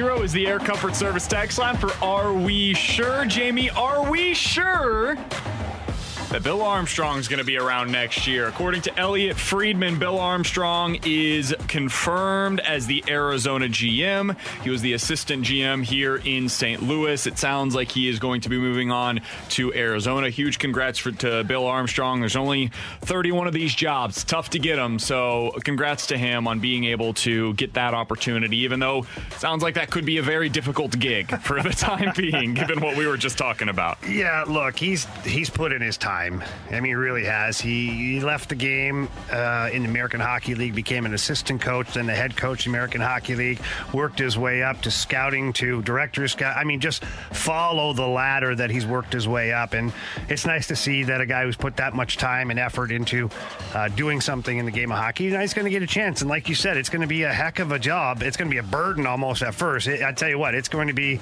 uh, you know, a, a very difficult baptism into being a general manager. But he's been around some great guys that have worked with him, uh, and Doug Armstrong being one of them. So, which by the way, no relation to each other. yes. People always say, "Is that his brother, his son?" Yeah, no, they just happen to have the same last name. But I wish him well. He should do well. He's a good guy. It'll be interesting to see what, how he does because he, he was a great um, prospect evaluator as the director Incredible. of That's why the. Blues are where they are right now. Is I mean- because he's amazing at spotting young talent. all of the players and where the Blues drafted not being top five or top ten and him pulling out that talent, that might be what Arizona needs. I was is about to say, given finding the route those that they're guys. going. entry level Yeah. contracts with good players. So he, he, he's going to be cheap labor, all of it, please. Yeah, he's going to be like Jarmo Kekalainen in Columbus, where he goes out there and he's able to draft uh, phenomenal for that team and help that team back in the postseason. Uh, so uh, good luck to Bill because he's such an awesome guy to, to, to kind of pay attention to and talk with when it comes to prospects. Voice of the Blues, Chris Kerber will join us coming up at 1.30. We'll ask him about what that means for the Blues moving forward. But let's play a game of Are We Sure? 65780 is the Air Comfort Service text line. Jamie, I want to hear from our guy Brett Favre. He was on Sirius XM's NFL channel, and he was talking about Tom Brady and Bruce Arians and the entire situation. I've got an Are We Sure relating to this. I think the last person you want to call out after the first game of the year is Tom Brady. Now, maybe they they had a mutual truce going into the game, going into the season. Hey, I, you know I'm gonna be hard on you. I want the guys to know that we're gonna treat you the same, even though technically I'm not. So are you okay with it? If, if they have that truce, great. If not, I, I, think you're barking up the wrong tree. Uh, you, the dissension could easily uh, enter quickly. Okay, so did Brett Favre just get finished smoking a stogie? Or uh, That's just how he sounds nowadays. Well, like- was that Brett Favre was that a Marlboro commercial? I was like waiting for like the the hack in there too. So anyway, sorry, BK. Are we sure that this relationship is going to be as smooth as we all thought it was going to be? I loved the idea of Tom Brady pairing up with Bruce Arians with those weapons down in Tampa Bay at the beginning. Are we sure it's going to go the way we thought it was going to? Yeah, it's an interesting take by by Brett Favre there because I've been involved in those situations uh, and coming up the ranks and in junior where you're you know the top player or one of the leaders. And the coach the GM comes in and says hey listen Uh, I'm going to call you out here in the next couple weeks. We're going to find a reason to call you out because two things. One, it establishes that we're going to have law and order in this locker room, that we're going to have, there's nobody that's better than the other. And two, it establishes your credibility too, that you can take some, you can take criticism just like everybody else and you can go back to work the next day and not cause a problem. So that'd be interesting to know if they have that agreement. I'm not sure. I mean, leaning towards the fact that it might be now that we haven't heard anything back from Brady on this. It's almost like, yeah, maybe it was planned. But yeah, to, to the, the original point, um, Tom Brady, yeah, he is the last guy I'd want to call out. So, what was the Are We Sure again? That was it. Go ahead. I'm, I'm sure as well. It's what I said yesterday. I, I wonder if this is just a strategy between Arians and Brady to where this is just how you fire up a Hall of Fame You didn't quarterback. say that I yesterday. did. Both of you looked at me You and barely said, talked for first two hours. Both of you said tinfoil Ferrario, shut up. You didn't say this. I'll, I'll pull the damn You're- tape. I want audio for I will pull sure. the damn tape. he didn't say. You know it, VK. Look, he's I laughing did over there. say it. I pulled the damn tape. I said Uh, this yesterday, so I'm sure. You're in tinfoil world. I do not love the way that this is starting out. I know that earlier my guy Steve Palazzolo came on and he was like, hey, everybody's freaking out over nothing. Tom Brady was actually good. All right, Steve. Oh, now that he's gone. Hey, all right, Steve. I watched the tape. Which, by the way, yeah. Did, last week when we had Sean Salisbury on, uh-huh. Sean Salisbury was listening to us on the app. And then you went on afterwards and you were like, I disagree with Sean Salisbury. I did. He texted me this long thing. he wasn't mad. He was on. It was awesome. And he said, I sh- he actually said, I, I, should come on more often. But yeah, he was listening That's after. awesome. Yeah. I love it. I, I think Sean's awesome. I, I, I disagreed with the take on that, but I think Sean's one of the best in the business, frankly. I think Steve is one of the best in the business, and that brings us back to Tom Brady. I, I didn't like what I saw in week one. And honestly, it was more about what I heard after than it was what I saw on the field. I told you guys this yesterday, and I did say this. You can pull the tape on this one. I'm less I'm less concerned about what I saw from Tom Brady than what I saw from Drew Brees. I think they're going to get it turned around. But this bickering back and forth that I've heard throughout the week afterwards, that's what's concerning to me. All right, speaking of bickering back and forth, I did pull some tape, Jamie. You went behind my back yesterday. You did a podcast with Jeff yeah, Burton. That's not really behind your back. It's a staple. well, give me a second here. It's, it's a it's a 101 staple along with 1057 The Point. And you can get it on 101ESPN.com or the 101 ESPN app. Donnie and Jeff's Last Minute Blues podcast. You went on with them. Ferrario was on with them too. I had to hear from Jeff Burton that apparently my name got brought up. Oh, it does all the time. Well, it certainly did this time, and I got bashed on your podcast. Let's give it a listen. Chris Pronger, by the way, really opened my eyes to the fact that it can be a cold, hard business, but you can also sp- still be a good dude. Yeah. And by the way, BK calling him prongs, I had a problem with that. you calling him prongs, fine, but the prongs, prongs, prongs, I was like. He still I, intimidates the hell out of me. I call him Mr. Pronger. Yeah, uh, absolutely. We'll, we'll, address that today. And Jeff doesn't ever Please. get bothered. He's bothered. I He's am bothered. very bothered. It's usually that. just hot and bothered. Yeah. I asked him to take a couple of days off, to be honest with you. Are we sure I'm allowed to call Chris Pronger prongs? I got to be honest with you. After I said it, I had I, I talked to Jeff about this off air after I said it, I had the same reaction. I was like, did I just did I just call Chris Pronger prongs? Why did I do that? I got lost in the moment there for a second. Yeah, look, it happens. Uh, ordinarily, the the unwritten rule, right, is that only teammates or players call each other by their names, and sometimes too, there's wives and girlfriends that decide that, hey, after the game, oh, hey, hey, hey, Rivs, what are you guys doing? And it's like, no, no, no, it's, it's Jamie. Like, no nicknames for that. And so for people who aren't friends with somebody. Yeah, I'm not initiated into the fraternity. You're not, and you're, then you're dropping Holly, you're dropping Chief, you're dropping Prongs. I never once called him Chief. Well, I think you have actually. Yeah, I, think, we we can find audio too. of that. We can check audio. I, seriously, though, I do call him Mr. Pronger, and he tells me all the time it's Chris or it's Prongs because he scares the hell out of me. What, what bothers me are when people call coaches coach when they ask questions. Have you ever heard that? I don't. Yeah, I don't mind that. I mean, because it's there's a fine line, right? Like you don't want to say, "Hi, Mr. Berube, will you answer my question?" And you don't necessarily feel like you're friends with them enough to say, "Hey, Craig." Like he hasn't said, "Hey, call me Craig" yet. So you say, uh, you know, "Hey, Coach." I Yeah. even say it sometimes as you know a, a sign of respect, like Coach. You know, what are we And it looking always, at it always made me uncomfortable because it's like you're not my coach, and he's probably looking at you like, "Why the hell are you calling me coach, kid?" No, they they know. I think it's universal that you call him Coach. You're uh, you're respecting his position and you're identifying him as what he is. The you know? nicknames, I, I hear guys do that in the locker room all the time, and players usually, I guess, prefer that. But when Yeah. it's Pronger and he intimidates you, it's like, yeah, yeah, whatever you say, Mr. Well, the Pronger. difference was DK I- was like, whatever, prongs. yeah, Prongs, I, I, don't, I don't believe your opinion. Yeah. Don't you know I'm BK Yeah. prongs? By the way, can we go back to, to Rivs calling me out? Because I found tape, boys. Uh, of You what? found tape? Of Bruce Arians, where I said it yesterday. All right. You already found Oh, yeah. that? He, he was so mad, I and was he found tape. so Apparently, we pissed have off. tape. But I Yeah. wonder if Arians is trying to, to try some type of method that he thinks is going to work on this guy that might come back and bite him in the rear end. But I I mean, why else would you be calling out a six-time Super Bowl champion after one game?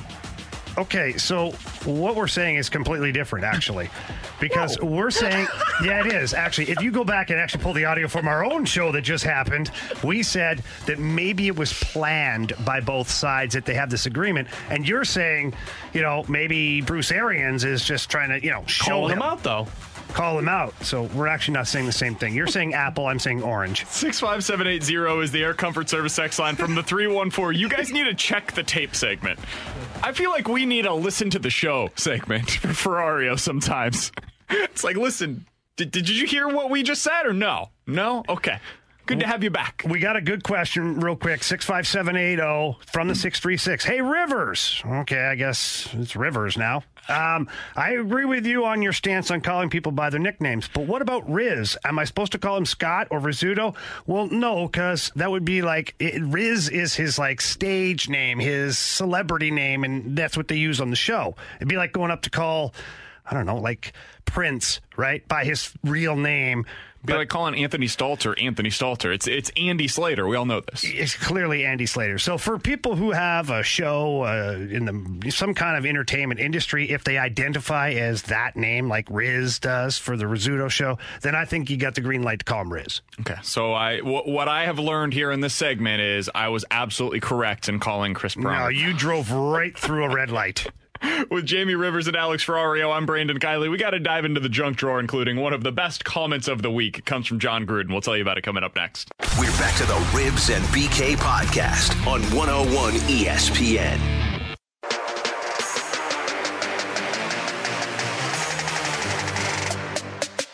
With Jamie Rivers and Alex Ferrario, I'm Brandon Kiley. It's Rivs and BK on 101 ESPN. Let's dive into the junk drawer. Jamie, I was listening to Jon Gruden yesterday talk about his team's week one victory over the Carolina Panthers, and there was one thing in particular that really bothered him. Apparently, Derek Carr used a certain somebody's name as his new audible call. Take a listen. I didn't notice any crowd noise yesterday. I even heard my wife's name on TV. Derek used my wife's name in one of his audibles, so it must not have been that loud. Uh, still trying to figure out why Cindy Gruden came up during the game. You got to look into that. That's awesome. That is awesome. If that's the ultimate troll job by Derek Carr on that one to see what his coach is paying attention to or not, I love it. I actually now I want to hear the end of the story. I gotta find. I gotta find out why he used that. How that became the new audible call for Derek Carr? Do you think he said? Did he say Cindy or did he say Cindy Gruden? You think? Oh, it's got to be just Cindy, right? Cindy, right? You can't you can't go with the full Cindy Gruden. That would be like me calling Chris Pronger Chris Pronger. You just got to go prongs there. Yeah, oh, clearly, clearly. Now, do you think that uh, Derek Carr, if he's asked about it, says, "Oh no, coach, it's a whole other Cindy." Oh, it gotta be. Got, and then he doubles down on it, and next week he uses like his daughter's name, Yeah, right? he just That- keeps rotating different names because now he's like, "Oh boy, he caught that," or does he own it and say, "Yeah, I thought it'd be funny." Derek Carr seems like the type of guy that'll try to squirm out of it. Derek Carr seems like the type of guy that doesn't really have a lot of job security. He should probably not be calling any play by the, the head coach's I love wife. it. name. I love it. All right, so we have been going round and round and round about Tom Brady in week one, and he's just not the same, blah, blah, blah, blah. And we brought up his pregame ritual where he's no longer, I guess, having uh, afternoon delights with his wife Gisele. That might be a problem, guys. I think I may have found the the, the problem behind all of this. When Tom Brady went down to Tampa, we were all in awe of St. Jetersburg, the house that he is renting from Derek Jeter, which, by the way, is phenomenal. It's like a small t- city. It's so big and amazing. Well, it turns out that. Um, Derek Jeter may have been playing a fast one on Tom Brady. And here's what I'm talking about that once Brady moved in and once all these social media posts have been going on and, and really brought a lot of attention to the house, Derek said, you know what? I think I'm going to sell the place. No way. Yes.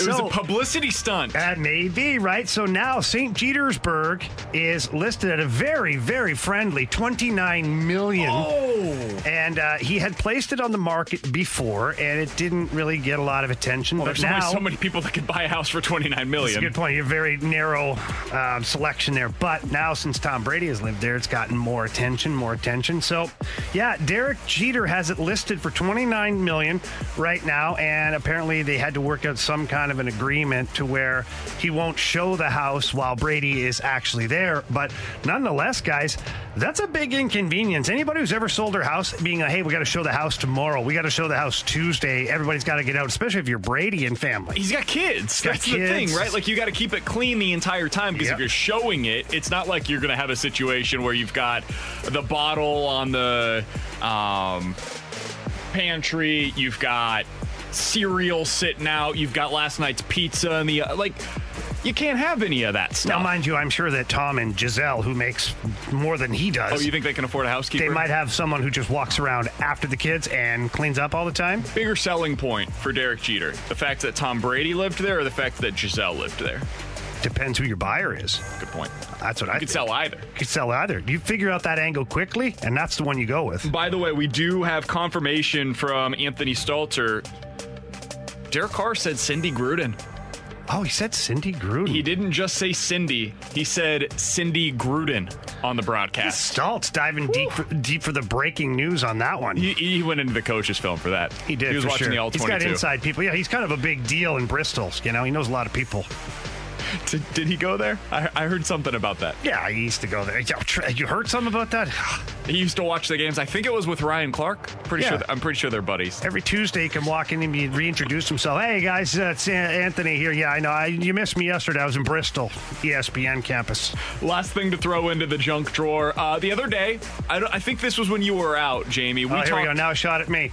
We talked about the uh, jalapeno noir that Taco Bell has added to the menu. They have a new wine up in Canada, your neck of the woods, Jamie, that they are going to be offering to their clientele. Okay. It's a jalapeno oh, yeah, noir. the pairing wine or something Yep. like this. It goes with one of their meals, and it's apparently $25. You can add it to your meal.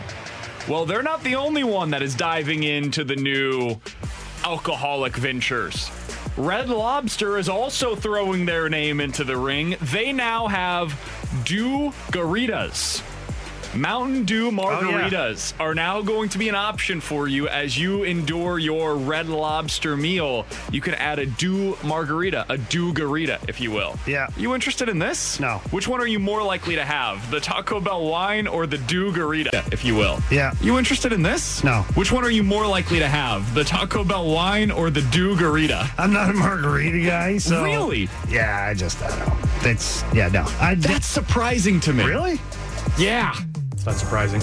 No, I'm, I'm just not a fancy kind of drink thing. No salt on the rim and that stuff. No, just give me a glass, give me the liquor. Let's get going here. You know, that's that's the way I am. So, the the red wine would uh, or the wine rather would uh, would certainly be more my pick.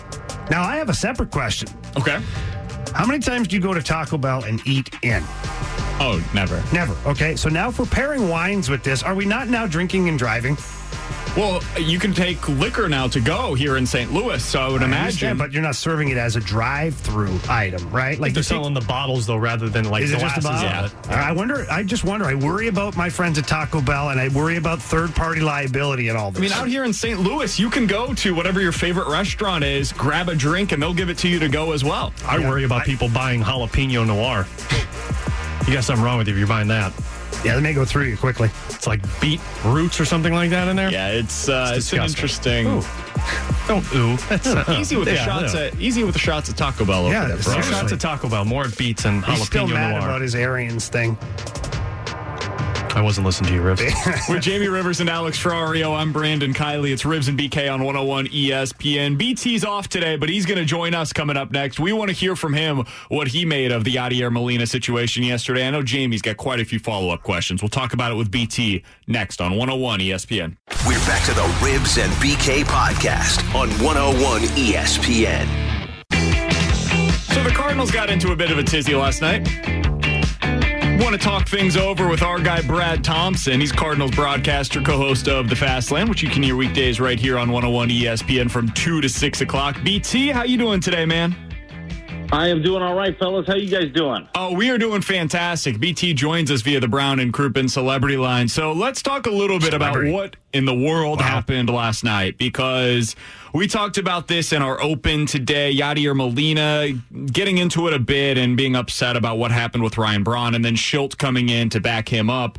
What did you make of the scene that we saw? And the thing that a lot of people are kind of honing in on after the fact is uh, Shildt not removing Yadi from the game in that spot.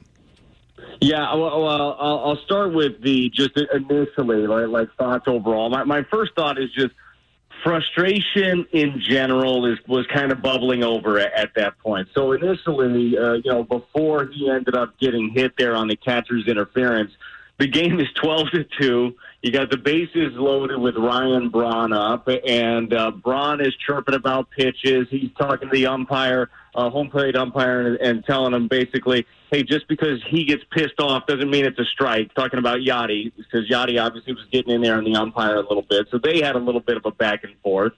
And then, you know, once Yadi got hit on the hand, you, you know he's pissed anyhow about that. It hurts.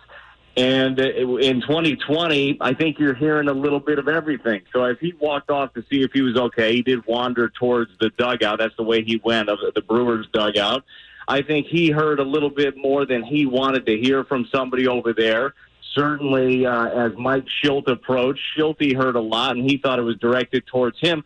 Basically, what I'm saying is, I think it was a lot of raw emotion in a game where guys are just upset, angry, know what's on the line, know how much they've been playing. I don't think that there's much more to it, you know, than that aspect of it. And from the side of keeping Yadi in that game and letting him continue to play, that's the reason that everyone loves Yadi so much. Honestly, it, for me, and this is just me. Everybody has their, their their feelings. He did go on to play two more innings, took his next at bat uh, after taking that that bat off of his hand. That's why I appreciate Yadi so much because he is the the fighter, and for me, that pumps up a team when your guy goes out there and he keeps doing stuff like that. And I would think that Jamie would probably echo some of this. Sometimes, dude, it, if you don't understand it, you're never going to understand it. That's how the way the way I feel of just kind of toughness in general in, in, in athletics. But I was fine with it. Yeah, BT, I was too, and I totally understand what you're talking about. We talked about earlier in the mm-hmm. show too that that could be the spark that you know helps this team get through you know the doubleheader today, and maybe moving forward they look back and go, you know what, that that moment there is very pivotal to our season. Um, now, I want to back it up, though, BT, because uh, look, I'm the hockey background guy, right? So I know how fights start in hockey and I know how things get boiling over and I know what brawls are. But baseball fighting and what happened last night, like, I don't really understand some of it. And so I want to go back to. Yadi is, like Mike Shildt said, this is only the second time in his career he's been called for catcher interference. Okay, so how does that happen? How does Yadi stick his hand all the way out there? Is the batter too far back in the box? If he is, why is the ump not calling it? Why is Yadi not pointing it out? Like, how does it begin? How does Yadi even get hit on that play? Yeah, look, it's a, a very freak thing in general when it does happen.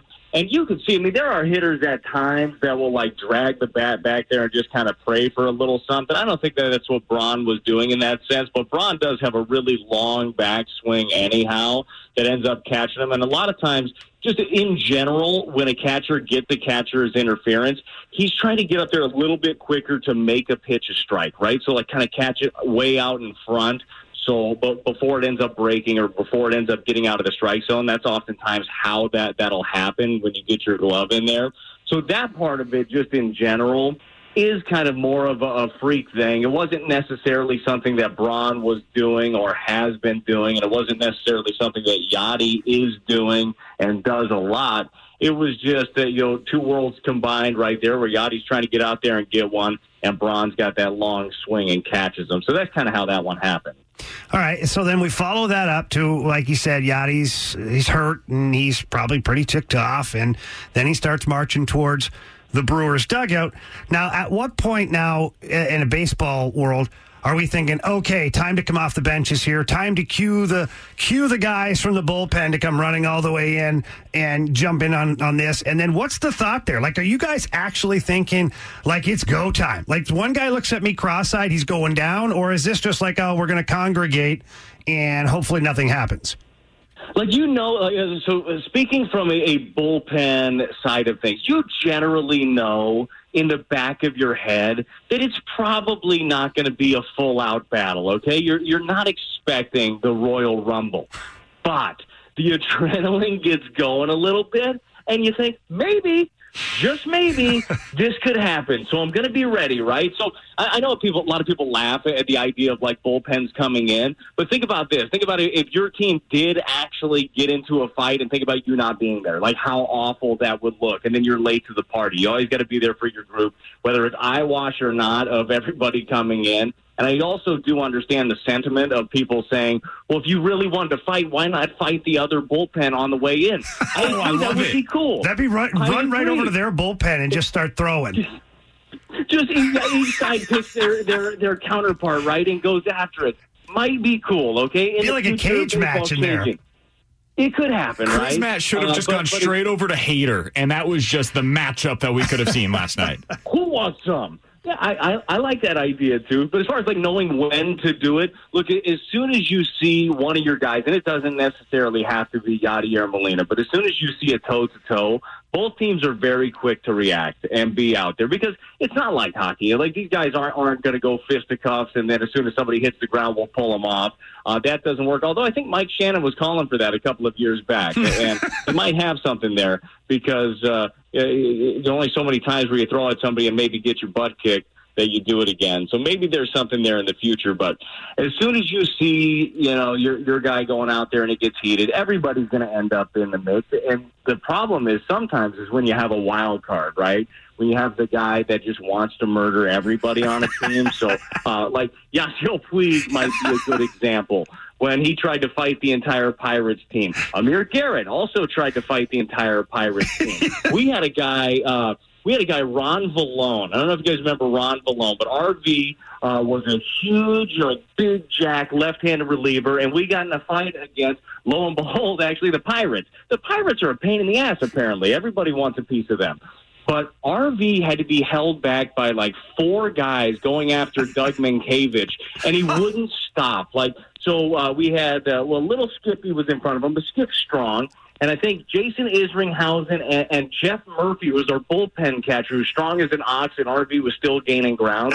so, so those are the guys like you have to worry about in a baseball spat. But I will tell you this, like uh, all that stuff, like you're going to play two games uh, again today. You got seven more games against these freaking guys, and it, it can end up getting monotonous through through some of it. This will create a little bit of a spark. There's no question. I wanted to ask you know, we're talking to Brad Thompson, Cardinals broadcaster and co host of the Fast Lane from 2 to 6 right here on 101 ESPN. You'll see him on Cardinals pregame and postgame today for the doubleheader as well. I wanted to ask you about Yadier Molina because we talked about this a little bit with Danny Mack. I think he's one of the very few players, not only on the Cardinals, but in baseball, that can basically tell Mike Shildt, no, I'm not coming out of this game after what we saw last night. How many other guys around the league do you think have almost that sort of veto power where they get to decide, no, I'm staying in this game right now? Yeah, I, I think that that's one of the things where most of your stars probably have something like that. Now, Yadi might not figure a prototypical star. I'm not going to put him in the same conversation as Mike Trout when it comes to production, just in general. Uh, but stuff like that is earned, and it's earned because you do everything everything the right way. You work your tail off, you battle, you fight for your team, and there are situations like that. And I think that Adam Wainwright has has ultimately kind of gotten to that point as well. When he's on, obviously, if he's not, you gotta you gotta you know pull the hook every once in a while. But when you get into a game where he's like, hey. I I don't want to hear about it. I got this. Leave me alone, and I got this. And you, as a manager and as a pitching coach, you said, okay, he's got this. You know, let, let's see what happens. But it, he, no, he really does. He does have that. He, he has a lot of sway and a lot of say on what he's doing. And I'm sure that even the days where he gets an off day, Yadi's probably not super happy about that. But I'll tell you what, a manager would love to have now that there's a 26 man roster, 26 guys that come to the ballpark with that same idea, that same work ethic, and that same just want to fight you if they're not in there. Now, it could get uncomfortable for 162, but that's the kind of guy that you want. All right, BT, I'm sitting here wondering to myself, is there carryover? Into today's game from last night's shenanigans. I'm still stuck on that. And I'm looking at, based on what you said, you know, Yadi is like, he's the guy, right? He's the engine for this team, the captain. Wayno certainly in that group too. And that's where I want to go with it is Wayno's got the mound tonight and Ryan Braun gets up there. Is Wayno buzzing the tower on him or is he putting one right between the shoulder blades on Braun? I don't think he's doing. Uh, I don't think he's doing either one. Honestly, I, I think Not even buzzing the tower now- just a little bit? Probably not, not unless you need to just get him off of something. Like if there's a purpose, if you feel like Braun is. By the way, uh, there, there should have been a little bit more purpose last night, specifically with Jack Flaherty early, because hitters looked super comfortable and nobody was moving off the plate. So I mean, if you feel like you got to come up and in just to get him out, down and away, I can see that. But right now, I mean, you look at this Central. There's a race for second place. I mean, the Cardinals are, sitting here. I think it's five games back. The Reds are five and a half, and the uh, the Brewers are six games back. The beauty of baseball, and this one is, is like I, I love it. I, I love the fact that you can be pissed off about something, and then you can get your get back the following year by dotting somebody. Like, like it's just a long memory type thing. Now, so I don't think that we'll see the buzzing the tower aspect of it because it's a little too on the nose. And by the way, if Adam Wainwright did that in a ball game, you know that the umpires are already going to be ready for something. If he hit Braun in his first at bat and got kicked out of the game, you know what what a mess this Oh, bullpen God, would yeah, be in, right. and, and a mess this team would be in. you have to be careful, right? Like with with the with the way that you go about things. But I still think that there's going to be a heightened sense of awareness in the ball game in general. So whether it's a bang bang play at first or it's a slide into second base, like I just feel like there's going to be a little extra in both these ball games. He's BT. You can see him on pre and post tonight. Fox Sports Midwest, Cardinals broadcaster and co host of the Fast Lane weekdays from 2 to 6 right here on 101 ESPN. BT, we look forward to watching you tonight, and we'll uh, talk with you again tomorrow. Sounds good. So if you see Stalter, Rongey, Meat, you didn't hear from me today, okay? I got the day off. Deal. From what I understand, you're on vacation. We'll talk with you soon, BT. See you, fellas. You got it. That's BT joining us here on 101 ESPN. It's 118, your time check brought to you by Clarkson Jewelers, an officially licensed Rolex jeweler. I do want to continue with what you had just asked, Brad Thompson. Wayno cannot go high and inside. He cannot buzz the tower. He cannot hit Ryan Braun. That can't be something that they try to do today. Plus, do you have any fear of last night becoming a multi game issue? I'm not talking about the contention between the two teams. I'm talking about how they got blown out last night. We'll talk about it all coming up next on 101 ESPN. We're back to the Rivs and BK podcast on 101 ESPN. Missed it, we just were able to catch up with Brad Thompson, BT, former Cardinal, World Series champion, Fox Sports of the. Fast Lane, Cardinals see him last broadcaster. It was amazing. He's Hey, always honestly, amazing. I texted him at I don't even know what time. It was like close to midnight. He, I'm sure he, I'm sure he appreciated that. But just that he's doing a great job. The way he breaks it down, like especially for baseball experts like myself, I recognize talent like that. So BT, keep up the great work. For baseball experts like myself, I recognize talent. Let that one sink in for a moment. Might be the quote of the day. we were able to catch up with him about the Cardinals, and you asked him an interesting question. Do you think that Adam Wainwright is going to buzz the tower on Ryan Braun in his first appearance today? His answer was no, and he continued by saying basically, listen, if you do that, you're probably getting booted from the game because they're going to issue warnings right at the beginning of this game. That's what they should do, that's what they'll be expecting to do.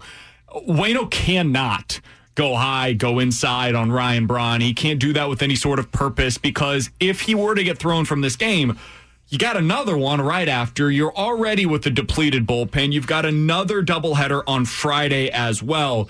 This team is struggling to make it through the season with their with their pitchers as is. You can't have the guy that's supposed to stop the bleeding in Wayno, the guy that has been the ace for you all season long, getting booted after two batters in this one. Well, that was my hockey player mentality. I was like, okay, first shift, we're going. And then then you think about it, and it's like, yeah, Wayno probably, who's been your best pitcher so far um, overall with the innings that he's managed to pitch. Uh, you don't want him headed straight out. Then Now- you know where my brain went after that? I was like, you know what? What if they started Reyes and just let this guy unleash a little bit? You, know, know, you, he's don't, you got- don't want him getting suspended because that dude's important. I think you could actually you could you could probably legally defend him. He has control problems. Yeah. We've seen it before. You know who the guy Throw would be? at the mascot. No, you let Nabil you you let Nabil Crismatt throw at the you buzz Or the tower a little bit, or One of those Kaminsky or. Woodford. You let those guys buzz Okay, the can tower. we talk about Kaminsky? Not good. He looked homeless too. Oh, gosh. I was worried about the guy. It's I'm his like, playoff beard. playoff beard looks like it's his under the bridge beard. I'm just saying. I wanted to buy the guy a sandwich. There were a lot of takeaways from last night, including Lane Especially Thomas. that one. I, I don't know what happened to Lane Thomas in right field. I know what happened. He was checking Ozuna's game tape out. It was strange. It was really strange. So 65780 is the Air Comfort Service text line from the 636. Take it or leave it. If Carlos was pitching, Ryan Braun would get drilled. That's why the Cardinals are pretty lucky he's not starting today. Um, because I do think there's a chance of it. Because Carlos is, him and Yadi are close. And if Carlos was starting to, today, I think there's at least a chance that he would take Jamie's recommendation and he'd throw it high and tight and it, it could Yeah. get a problem. Text line here, good idea. 402. Now you're thinking like me, okay? I, I like this stuff. Hey, you send Wayno in, he buzzes the tower, gets kicked out of the first game, starts the second game. So you cue Oviedo and you tell him, hey, listen, buddy, you're not you're not not really starting the second game. You will be starting the first game. I like the In strategy. all honesty, does Wayno get thrown out? Yes. The, the I veteran respect, you yes. You think? A hundred percent. I think he gets the benefit of the Yeah, I doubt. think he After gets the what benefit happened too. yesterday, you're No. already not supposed to try to fight in this but current it's Adam season. Wainwright. Yeah, but he can call it off as, oh, sorry, I lost control. If you're throwing behind the guy's head, then maybe. It's cold out today. I, I can't wonder- feel the ball. It's You're a- in Milwaukee, Uh, isn't it a dome? cold. Yes. Isn't it a dome? It's freezing. the. AC's down in Milwaukee. That's what it is. Maybe somebody likes it cold in there. Genesis Cabrera would be another one that I could see buzz the tower too. He's another emotional guy if he got the Reyes would opportunity. certainly do it. No, none of them would because it's it's Yeah. not smart. you, you can't, especially for how much the, the bullpen has been taxed over the last 24 hours. If this was three weeks ago and the Cardinals were just starting this and everybody was healthy at that, maybe, maybe you do it. Maybe. I've gotten better. I didn't say put it in his ear hole. I said that between between the shoulder blades, which I've learned now is probably nicer to do than in the ear hole. But hey, I want to talk about something Yeah. related to last night's game. Switching gears here quickly. Switch quick. Uh, you know, we were texting back and forth, and I was like, "How many subs can you make in one game? Like, what's the number?" And you said you can make as many as you want. Then we get towards the end of the game, and the Cardinals are out of players. Yeah. I hear what Danny Mack talking about putting Adam Wainwright like in the outfield or somebody like that. Are you allowed to do that? Yeah, if they haven't played, you can you can use as many guys as you want to. You just once you use them and they're out of the game, they're done with the game. as much as as big as your bench is, you can use them in any position possible. So, but this is a bit of a tell too, right? The pitching, obviously, you get a pitcher that leaves the game early. It stresses your bullpen. You've got some injuries in the bullpen. This is why Wayno's not going to pitch at Braun because you don't want to put that stress in the bullpen. But are we seeing some stress now on the position players to where you're subbing out so many guys in and out all over the place? And now you're stuck at the end of the game where Matt Wieters is your only true sub to where if you need him somewhere, he can go in. Especially with injuries. When you think of with Wong and and um, That's something to pay attention Yadi to. and Yeah. Fowler. We don't have any update yet on Kolten Wong. We don't have any update yet on Yadier Molina. I would think that we should get that at some point here in the not too distant future. But if those guys are out for any extended period of time, it's going to be a Williams. serious problem for the Cardinals. It's going to be a serious problem for them. Uh, last thing that I wanted to get to here, Derrick Goold tweeted last night, "quote This is the law. This loss is becoming the kind of loss that is so bad." Uh, it is not a self contained loss. It strains a roster and leads to other losses in the coming days, especially with a doubleheader looming tomorrow. That is one thing they have to be careful with here. You cannot allow yesterday to avalanche upon itself. You can't allow that to bleed into today, where the at bats once again look as ugly as they did last night. We didn't talk about the offense because they gave up 18 runs. What offense? But the offense was bad once again last night. The pitching was bad last night for the first time in a while. Adam Wainwright has been the ace this year for a reason. It's because whenever they've needed a big start like tonight, and they need a big start tonight, he's come through. He's got to do it again. It's crazy to continue counting on him in this way, but they have to. And he's come through so many times so far this season. This is a massive moment for him, and they once again need him to stop the bleeding. What happens if for some reason Wayno has an off day? Who have they got available now? Like they've got Reyes and Cabrera, I believe, that are available from the bullpen. But after that, yeah, Tyler Webb would be available. Okay, yeah, Is okay. Oviedo back in? Yeah, but he'll be starting He'll be in the starting second game doubleheader. Starting- They- I think they're going to be okay. For I'm just worried. Like if it's like if it's a two inning Ponce, too. disaster, which I don't think that'll happen. And Wayno has been just nails so far this year. I think year. Gomber should be available. Well, so I guess Ponce wouldn't be because he pitched six Yeah. innings for you, so he's not going to be available. But you have enough guys, I think, that can give you innings if you need them. But the problem is, if if Wayno only makes it like Flaherty did yesterday, I mean, you are going to be taxed when it comes to that second game. Crismatt wearing it the way that he did yesterday, him giving you three innings was huge. I thought Shildt was going to let somebody else just wear that. Basically, did Crismatt pitched was. well enough, but that was that But was the guy. Woodford, like I know he was awful, but at, at that at one point in that inning, I'm sitting there going, you know what, Shildt, just let him wear it. Let him wear it. If it gets to 30, it doesn't matter. Let him wear it and tell him, like, I'm sorry, man, but you're the guy. He's Jamie Rivers. That's Alex Ferrario. I'm Brandon Kiley. Chris Kerber is the voice of the Blues. He's going to join us coming up next with the latest with the Alex Pietrangelo situation, what the loss of Bill Armstrong would mean for the Blues. All of that and more with Chris Kerber coming up next. We're back to the Rivs and BK podcast on 101 ESPN. To the Brown and Crouppen Celebrity Line. Happy to be joined by the voice of the Blues. He is Chris Kerber. You can follow him on Twitter at Chris Kerber. Curbs, thanks so much for the time today, man. Let's start with this. Earlier today, we uh, listened to a quote from Darren Dreger saying that NHL teams, and specifically he referenced Arizona, probably going to be looking to offload some of their salary this year. From your perspective, looking at this thing from outside, how much do you think we are going to see teams do that where they're just going to offload salary because of what we saw this year with the loss of revenue? Yeah, it's a that's a fantastic question. I, I think I've heard similar things uh, about Arizona as well. Um, I, I think there's been another, uh, and I can't remember off the top of my head, Brandon, another team or two where they've talked about internal cap. You know, the, the league is a salary cap. That that's not that's not necessarily where a team has to have its budget. Um, there's just a floor and there's a cap. Uh, so, you know, I think that and there's one or two other teams that, that are in that same boat that have said uh, we, we may have an internal cap, say around 71 million versus 81 million, those kind of things. So, I man, I, this is going to impact a lot here in terms of one the market, but two who becomes available, how three it can impact competitive balance. I mean, this it, it, it is a fascinating aspect of, of the impact of COVID here because it, it doesn't just it's not just impacting going to impact the business as we know it for fans. I mean, I, I think it's going to have a got to have it, it, at some point has to have an impact on what a free agent market looks like. Now, Curbs, what I what, wanted to talk about is with the free agents and whatnot, and the players that are coming up for contract, even trade possibilities. I, I talked about it earlier. I feel like the upper class players, meaning the top paid guys in the league, they're probably going to be fine. And I think your entry level and your lower tiered players are probably going to be somewhat in the same area. But that the middle class payroll for players that are in the NHL, they're gonna that's going to be problematic. And so I guess my question to you is if the Blues are trying to make some moves, they do have a good percentage of we'll call them middle class payroll guys. How difficult do you think that'll be for for them to move a player or to make a trade or anything at all? Based on the fact that some teams may not be looking for that four, five, six million dollar player, they're looking more for the one to one and a half million dollar player.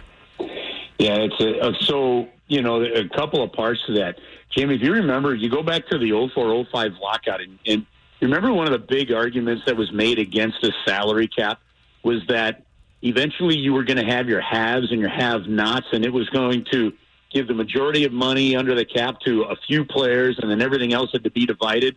And and that was one of the arguments. Yeah, Bob Goodenow called it the stars over Kansas theory that you have nothing, you see the stars, and that's all. Everybody else is irrelevant. Right, and and you know what? When you look back now, uh, essentially, what almost 15 years later, uh, that's happened. I mean, it really has. I think we talked, might have talked about it last week, or, or maybe on one of the other shows when we talk about guys like having some guys whose pro careers may have ended uh, a year or two early because of salary cap issues, and, and no one was there to sign them. Now, to your point with the Blues, I, I think.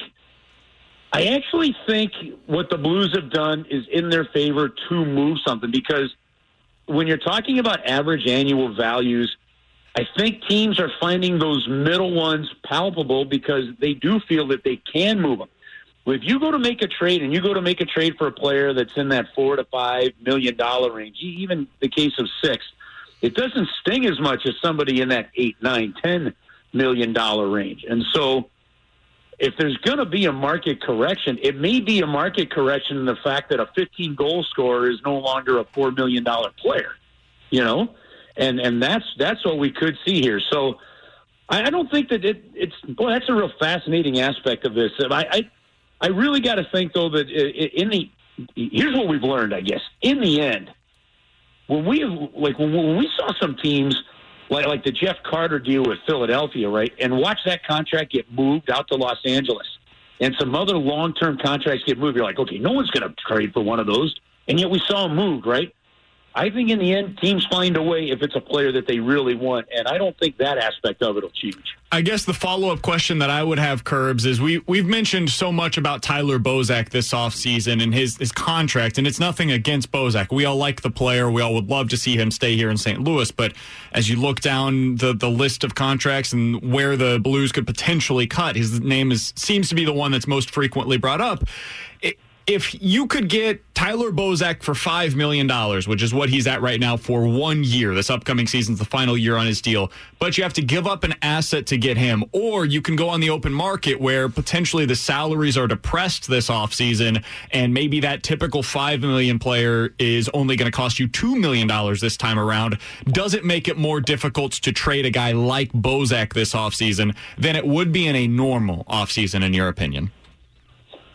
Uh, yeah, I do think you know the the, the market.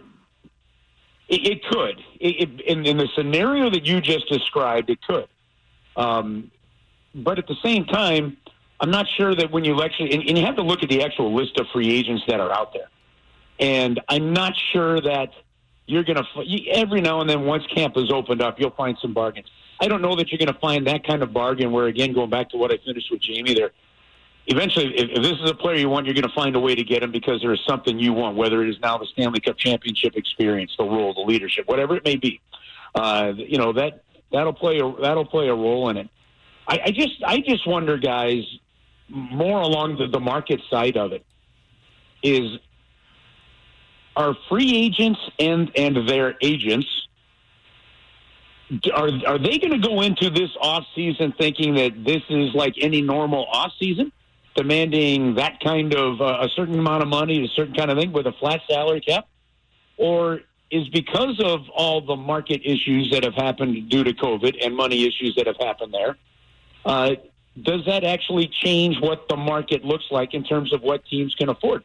And guys, look, we, we've heard of things like in, in baseball and these other sports, you know, collusion with, with free agents in baseball over the last uh, couple of seasons, right?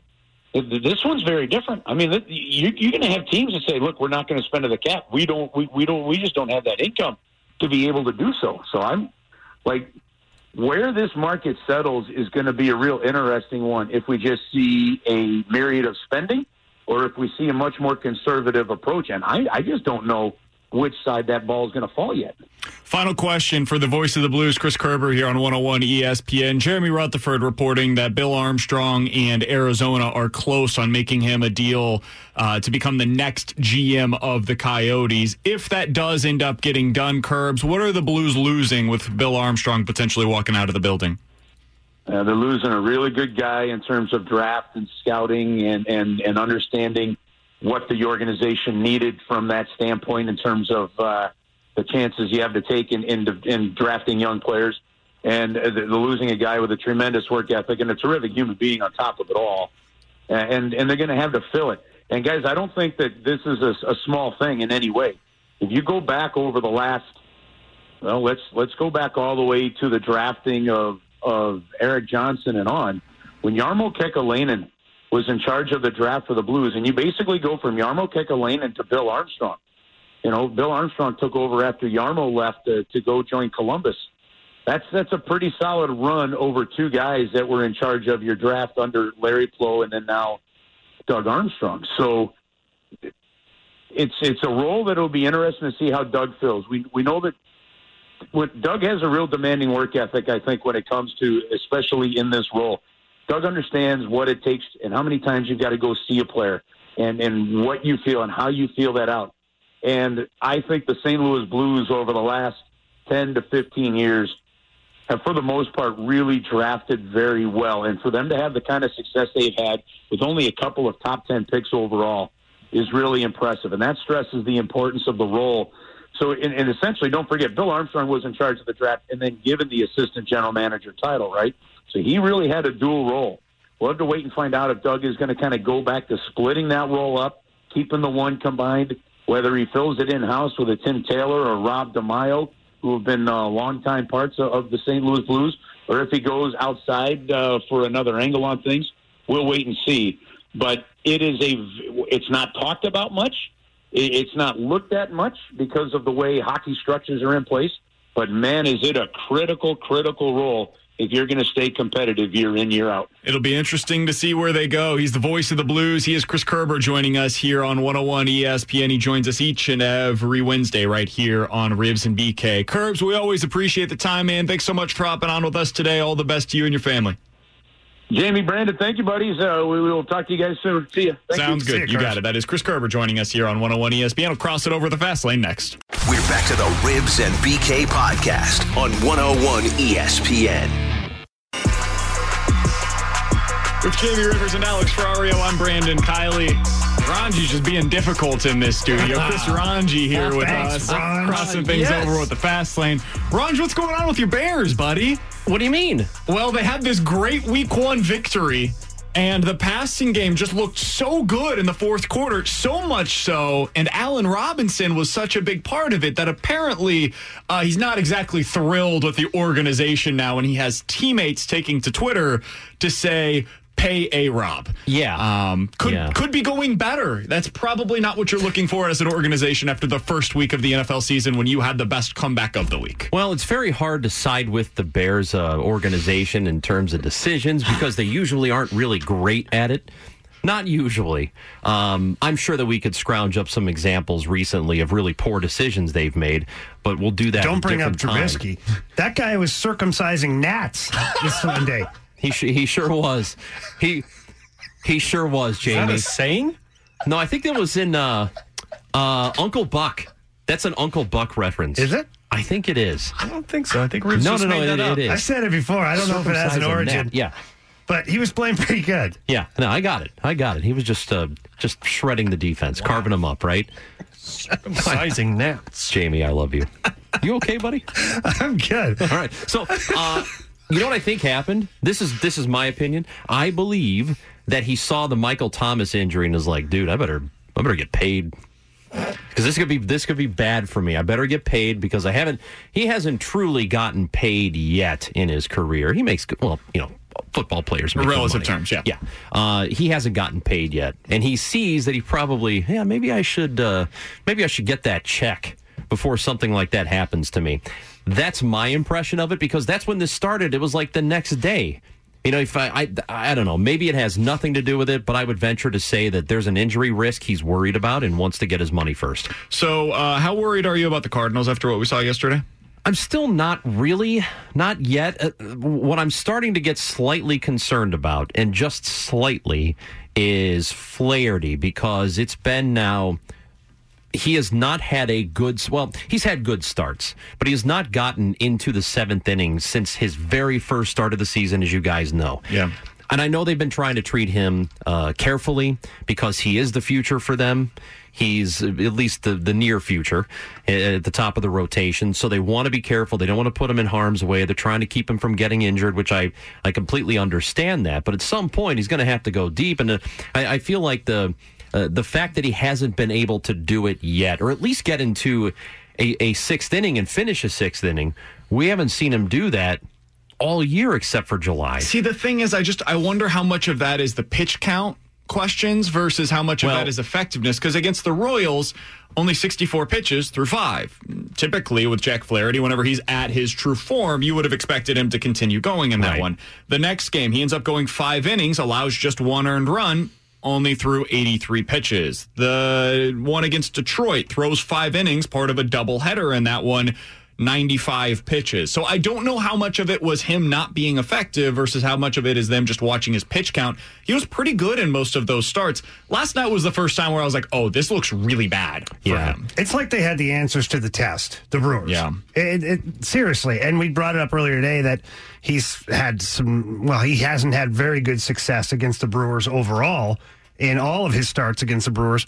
I'm wondering if there's something they've picked up to where they, are could ahead have, of him. yes. It, it could be they've identified something in him that he does, and there are some teams, some players who are just really good at doing that.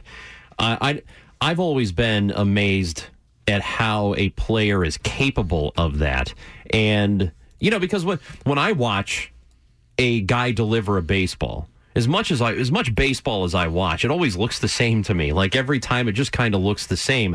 I think it's really impressive when somebody can be in the dugout and go, "Oh, he's raising his glove up when he throws a fastball," or you know, he he flares the glove when he's going to throw a breaking Jamie ball. did a little bit of that with KK the other night. Yeah, KK, I picked up a tell on KK is every time he leans down to get the sign from Yadi, the hand that he pitches with, he'll adjust his sleeve on his arm and he'll go with five fingers on the sleeve, he'll go four fingers, or he'll go with a little circle with the three, which I think would probably a change up.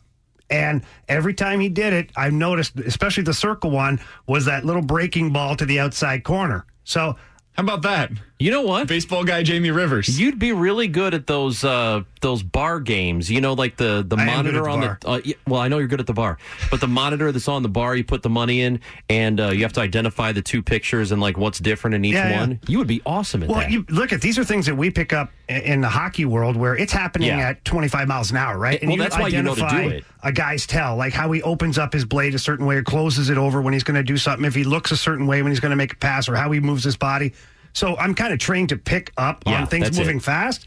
So when I look at body language in baseball, which these guys make fun of me about all the time, I see it actually more clearly because they're moving slower. yeah, that's so fascinating to It's me. the thing that Mitchell Trubisky really struggles Okay, with is when a to- defender, you know, opens his hips. why do you he have just doesn't to? see Why that. do you have to bring it back to Mitch? Rongey's coming up on the fast Don't lane today, talk buddy. about Mitchy football that way. We're we're going to start things off with the Cardinals and with what whatever in the world happened last night with uh, Yadier Molina and the Brewers and Craig Counsell and Mike Shildt. What the hell's going on around here? We'll talk about that. Talk about the team as we get ready for the doubleheader this afternoon. That's coming up. Hopefully, we find out uh, so the latest with whatever's going on with Kolten Wong. Fingers crossed, something good. So uh, expect some news on that with the fast lane coming up. Whatever's going on with Yadier Molina should get an update on that as well. It's all from two to six right here on 101 ESPN.